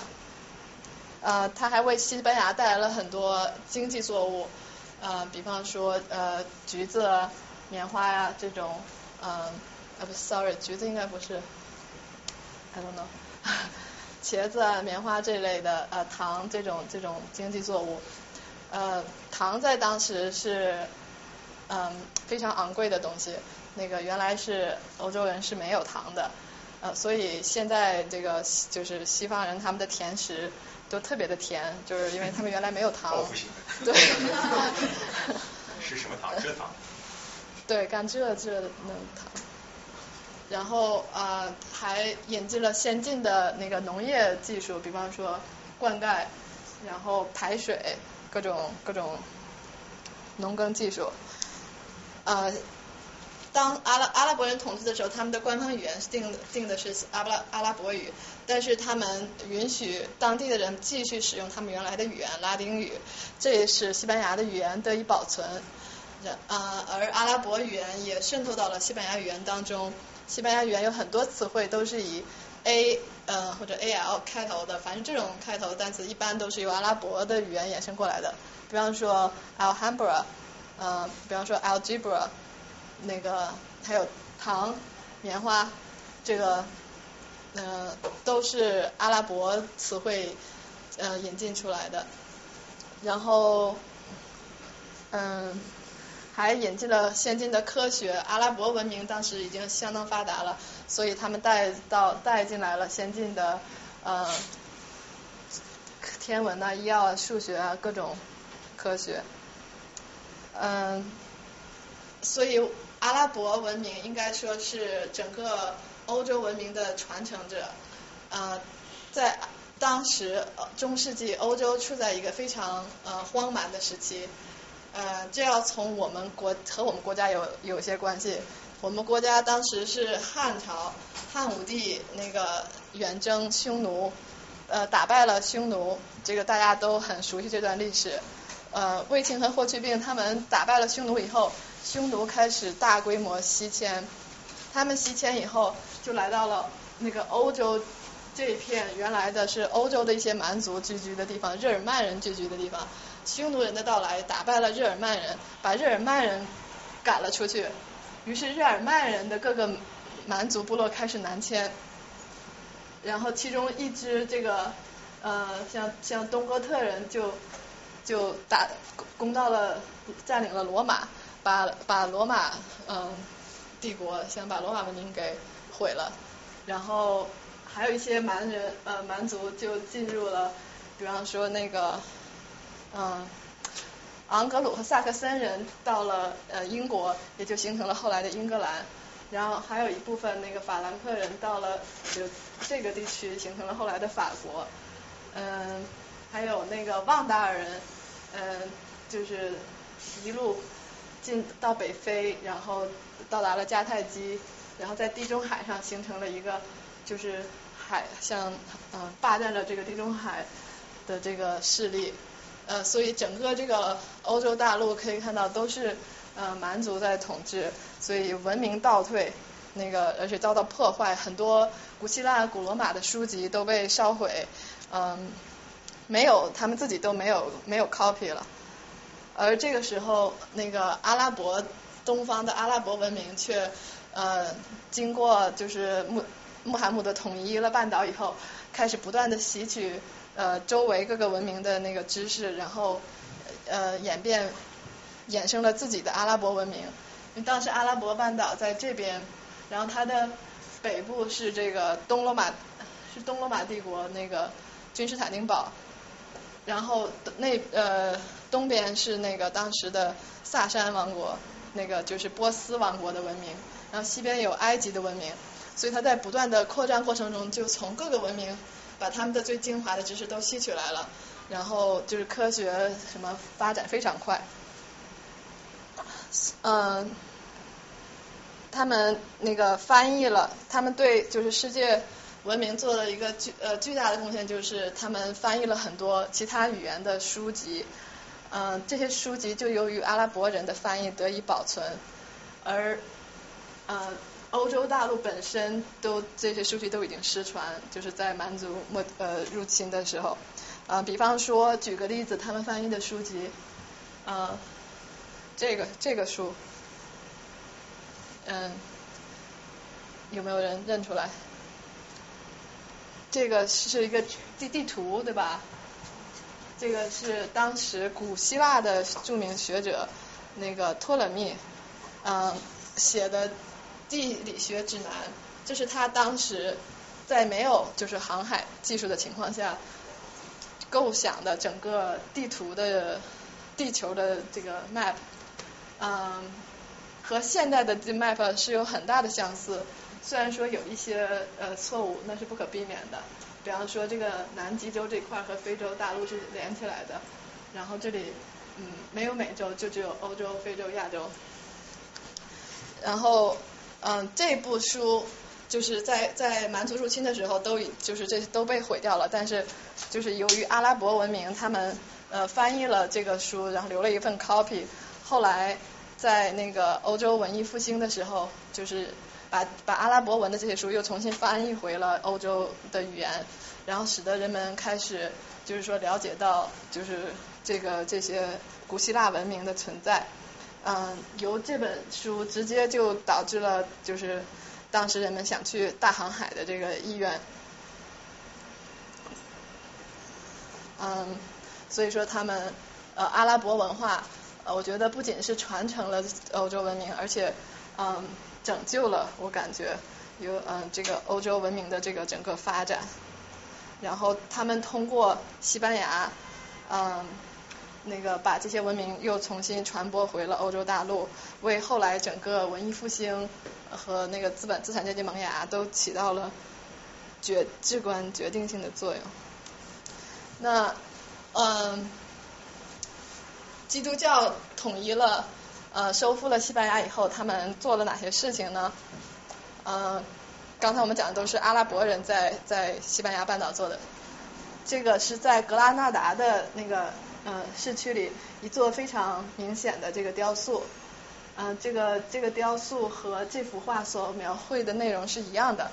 然后有没有人看出来这个是讲的是是什么什么事件？就是苏丹臣与伊莎贝拉。对，这个女的就是伊莎贝拉女王。然后这个像呃像在她面前的这个人就是航海界的一哥哥伦布。哦。嗯，就是在格拉纳达这个城市，呃，当当基督教光复了整个领土以后，这个女王终于同意了那哥伦布对她对嗯一个为期七年的这个请求，出海的这样一个请求。他就是在自己的王权建立了以后，终于有了这个心思来，就是资助哥伦布这项伟大的呃事业。然后他们之间也达成了很多协议，就是关于呃，如果哥伦布发现了什么新的大陆还有资源，有多少比例是要呃，就是留进贡给那个国女王的，有多少哥伦布可以自己留下。嗯。谁？呃，回到了，活到了。呃，哥伦布呃当年就回来了。好像是，不是当年也是第二年，所以哥伦布他们是在一呃一一四九二年一月份收复的格拉纳达，然后四月份就呃哥伦布开始了大航海，然后经过了半年时间，呃因为哥伦布是根据就是刚才我们看到那个地图，那个那个那个托勒密的那个地图，他认为看了那个地图以后，他认为只要那个向西，因为那那幅地图是第一个就是划分把地球划分出经纬度的那样一个著作，他认为根据那个原理，只要一直向西也可以到达印度。因为当时葡萄牙已经开始了航海运动，然后他们都是想去找香料。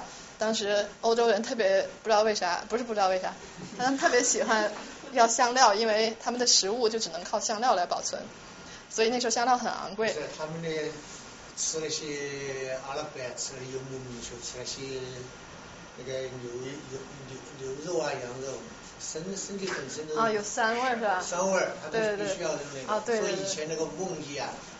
那个香料就是一个很重要的啊好，谢谢。嗯，所以嗯，说什么来着？葡萄牙，你说什么来着？那个就是啊，往西走。啊，对，往西走，他认为也也可以到达印度。就是去寻找香料，所以呃呃而当时他首先 propose 这个 idea 给葡萄牙国王，然后葡萄牙国王就觉得他呃这个 idea 不是就是很 crazy，不是他们他们认为就是要向东走，就是和他们的这个主要思想是背道而驰的，所以没有被采纳。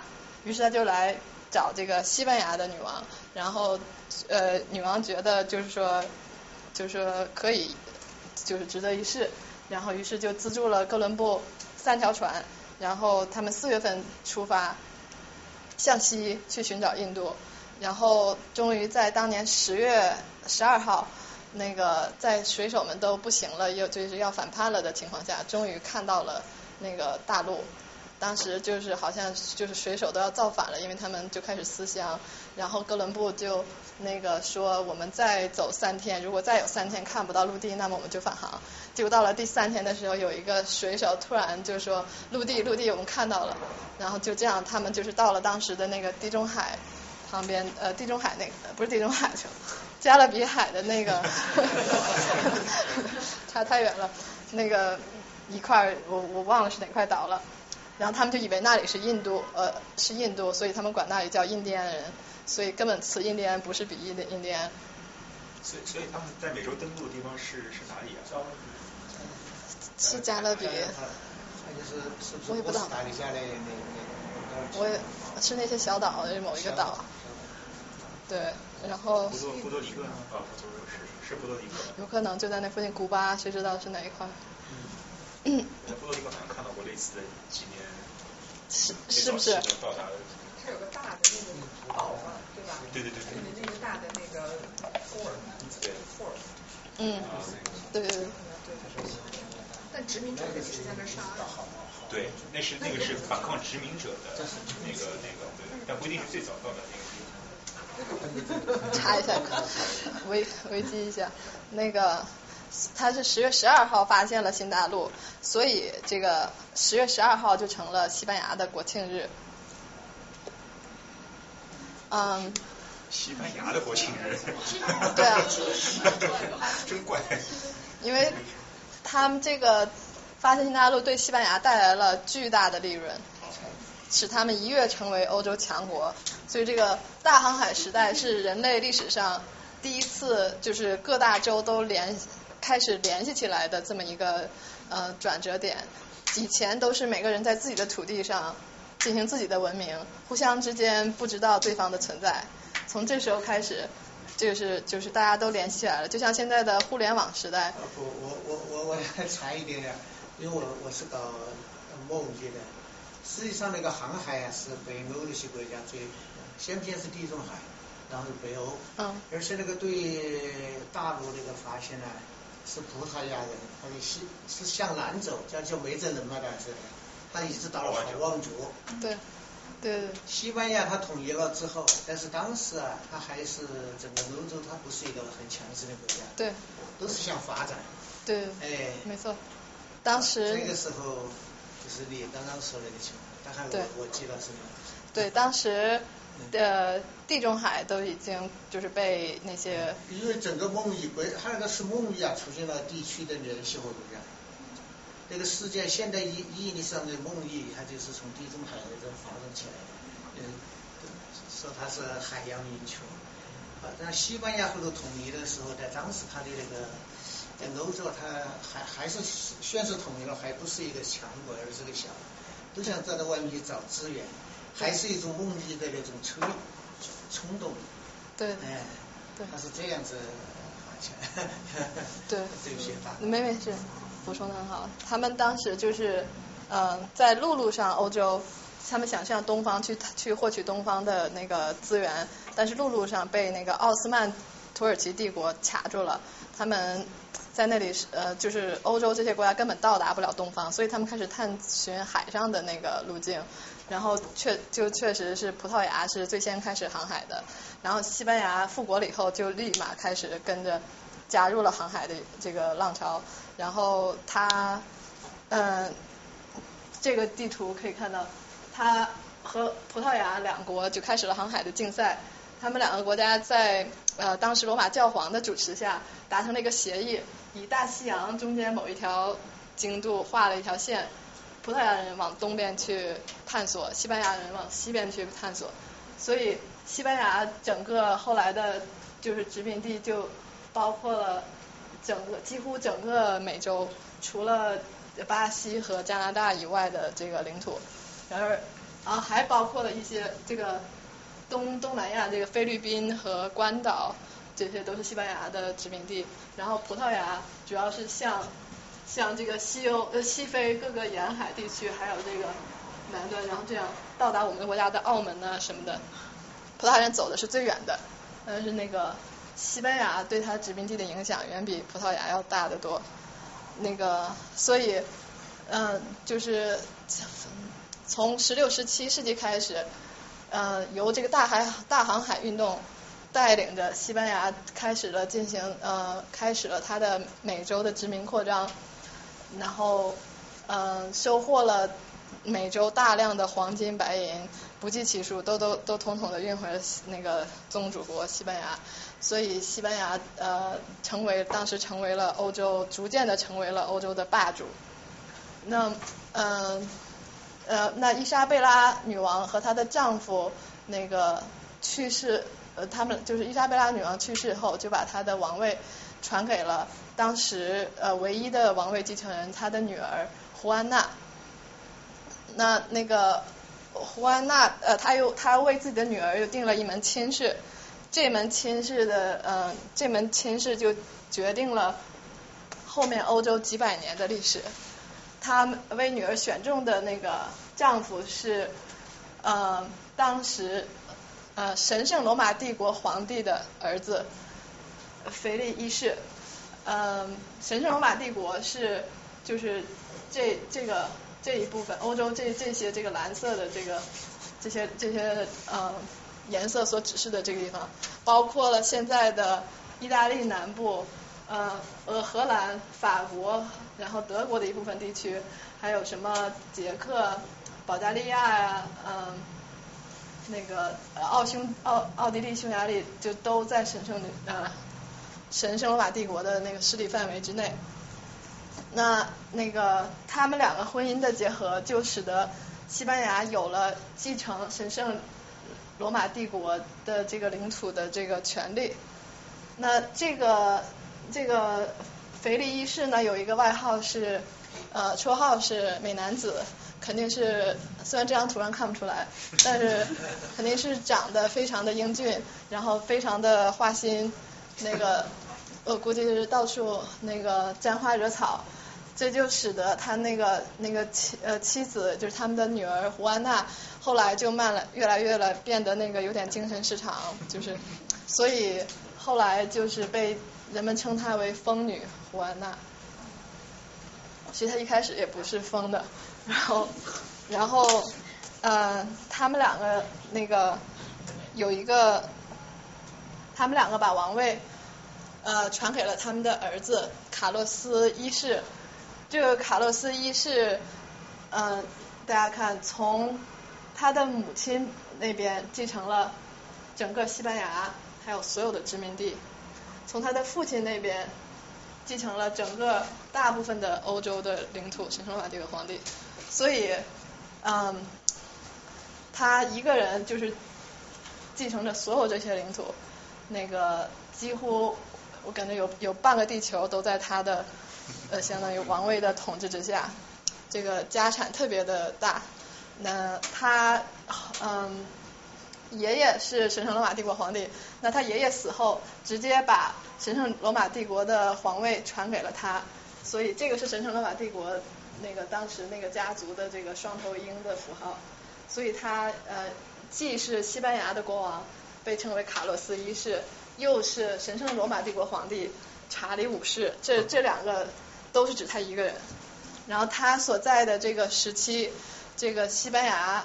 嗯，他所统治的领土是整个所有欧洲君主中统治领土最多的一个呃君主，然后他所在时期的神圣罗马帝国也是最强大的时期。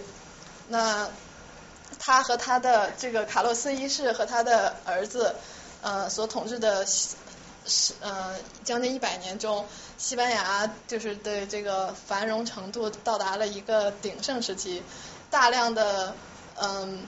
大航海殖民地搜刮来的财富都都呃被送给给了西班牙，然后呃同时呢，他不断的和周围为了保证他的王权的稳固，还有宗教的信仰，不断的和周围的一些强大势力进行斗争，比方说当时东边的奥斯曼土耳其，呃他一直和他有有着这个抗互相之间拉锯的这个战争，然后还有呃。另外一个主要的战场就是在这里，这个法国。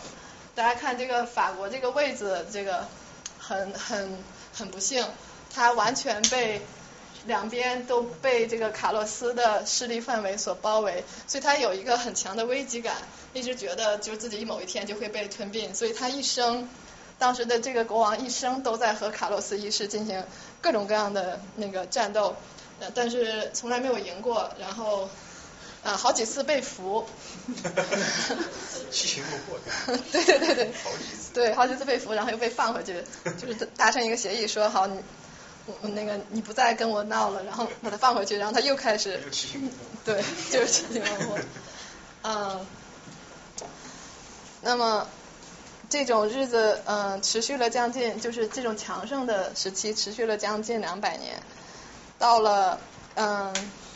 在十六、十七世纪，西班牙的海军、陆军都是欧洲第一的。呃，大家都知道著名的无敌舰队就是西班牙的海军。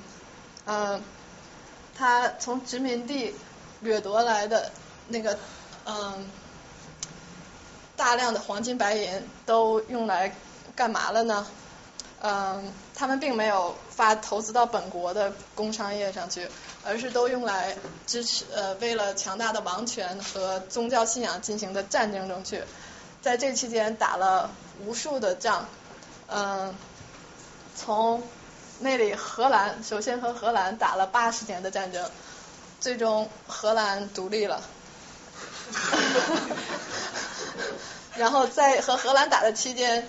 这个英国当时已经开始呃，就是嗯，要和资本主义已经萌芽，他想和西班牙就是争夺这个海上霸权，呃，于是最终英国的那个海军和西班牙的无敌舰队，在一五八八年的时候有一场著名的战役，那个无敌舰队被彻底打败，是战争史上的一个呃重大呃那个战役，然后呃同同时。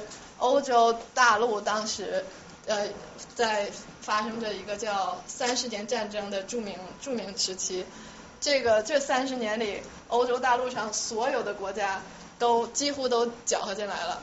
他们当时是以宗教为名义，但是实际上是各个诸侯国、各个王国之间为了争夺欧洲霸权而进行的那个较量，然后通过。这三十年的战争结束之后，西班牙就嗯不再就是不再是欧洲的第一那个嗯第一霸权国家，嗯，他们那个殖民地所搜刮来的各种呃大量的金银财富，嗯，没有用到，就是没有发展本国的工商业，因为这个西班牙是一个王权非常呃至高无上的国家，他们的贵族呢怕怕这些新兴的这种资产阶级力量。的形成会威胁到他们的利益，所以他们对本国的工商业进行打击打压，然后驱逐外国的那个工商业者，所以本国的工商业就开始本来就刚刚萌发一点点，然后就开始萎缩萎缩，然后人们就开始习惯于呃用钱去购买外国的那个商品，形成了这么一种非常奢侈浪费的这个社会风气。而且大量的金银的流入，也使得本国的货币贬值，物价飞涨。到了十八世纪，那个西班牙开始那个渐渐衰落，从嗯这个西班牙王位战继承战争开始，呃到后来的那个这个大家应该认识，拿破仑嗯入侵呃西班牙。在这个过程，这些战争中，历史中，西班牙开始逐渐的，因为忙于内乱，根本就没有功夫去顾及殖民地的事情，所以逐渐的失去了呃各个殖民地。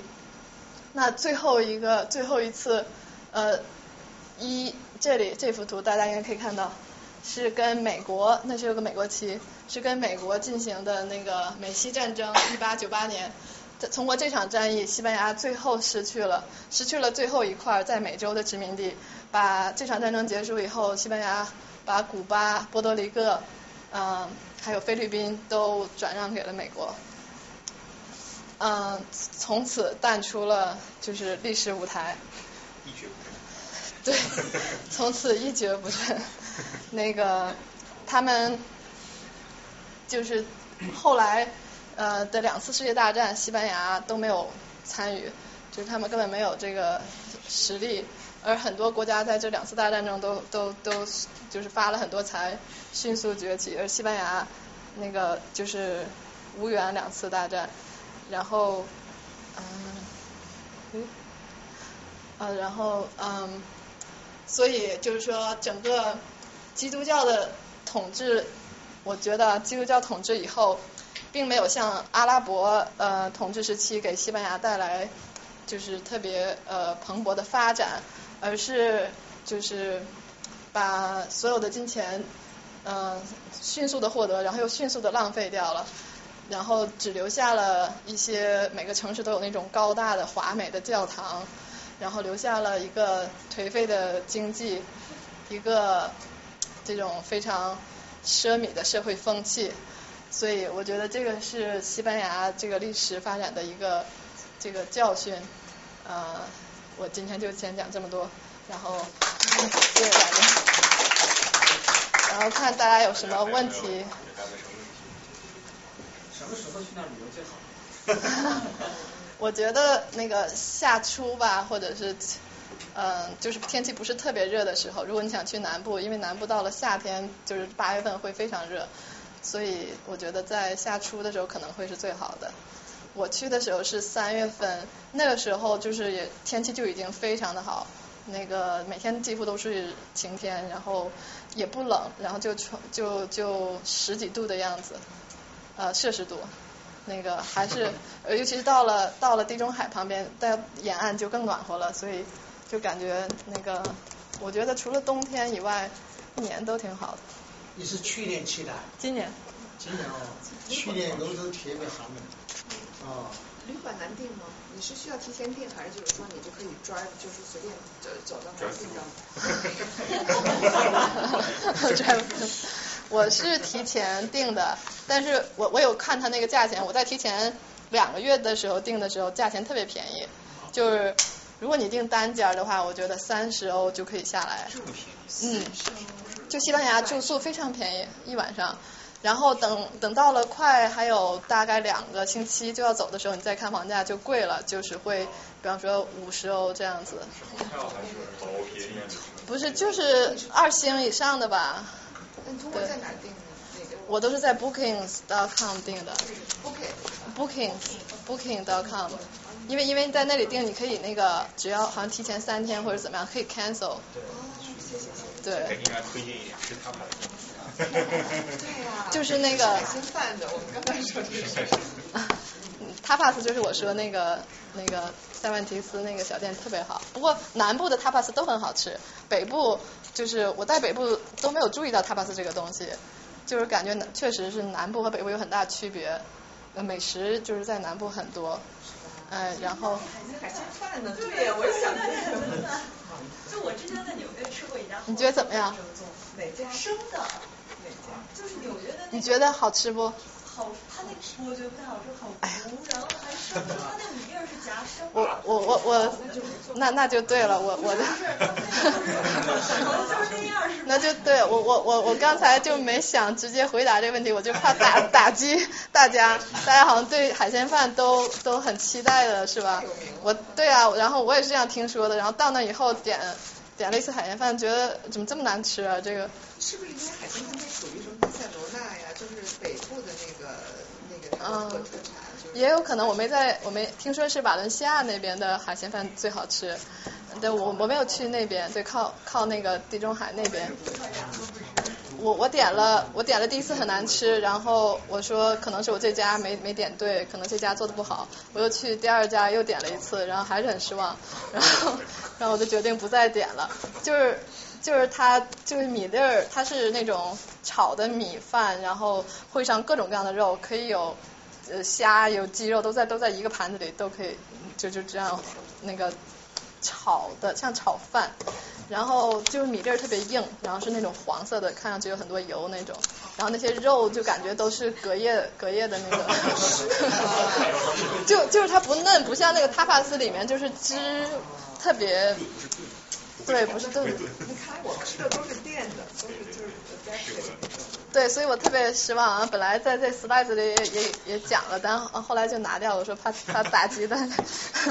然后，对，我就听说这个海鲜饭是原来的穷人把这个宫廷里面的呃饭，然后剩饭拿回家，然后和自己的米饭一炒，演变出来这么一种大众化的食品。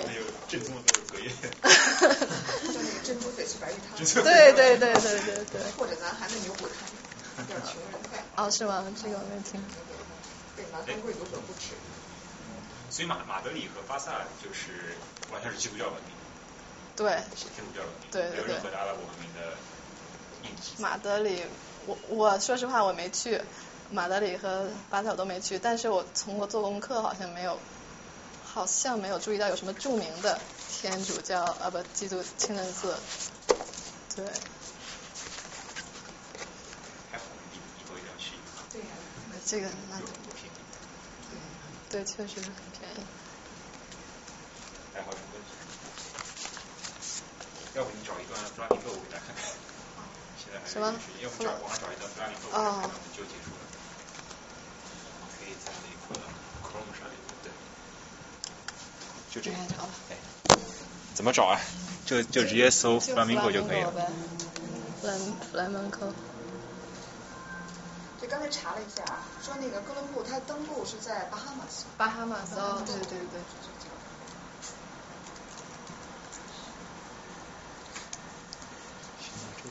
F L A，我的是中文叫 F L A M，yeah。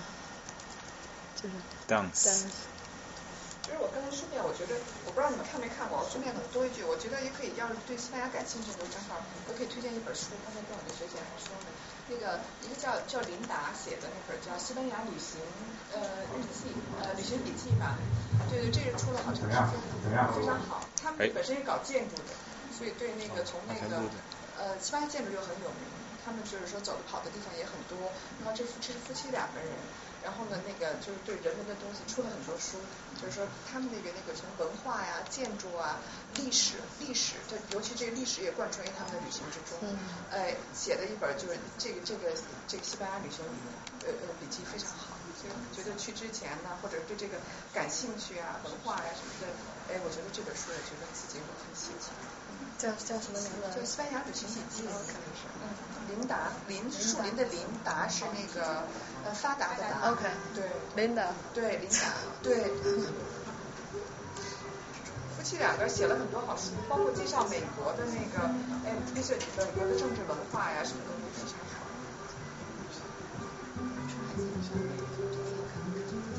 我不知道好不好，随便找了一个，不好别怪我。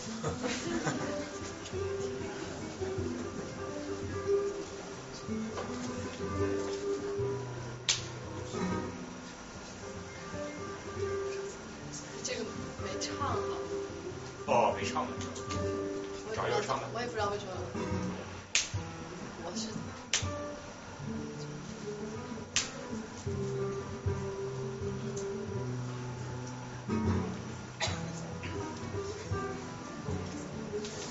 我记得以前那个上海世博会的时候啊，我不知道你们有没有去过，就是西班牙馆就是一个你们在那里跳那个弗拉明戈。哦，是吗？对对对，跳的特别好，跳的特别好。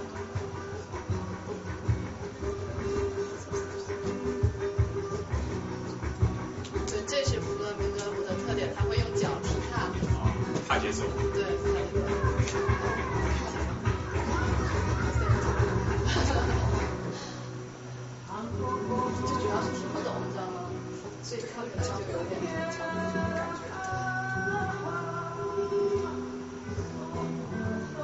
对，它就一把吉他。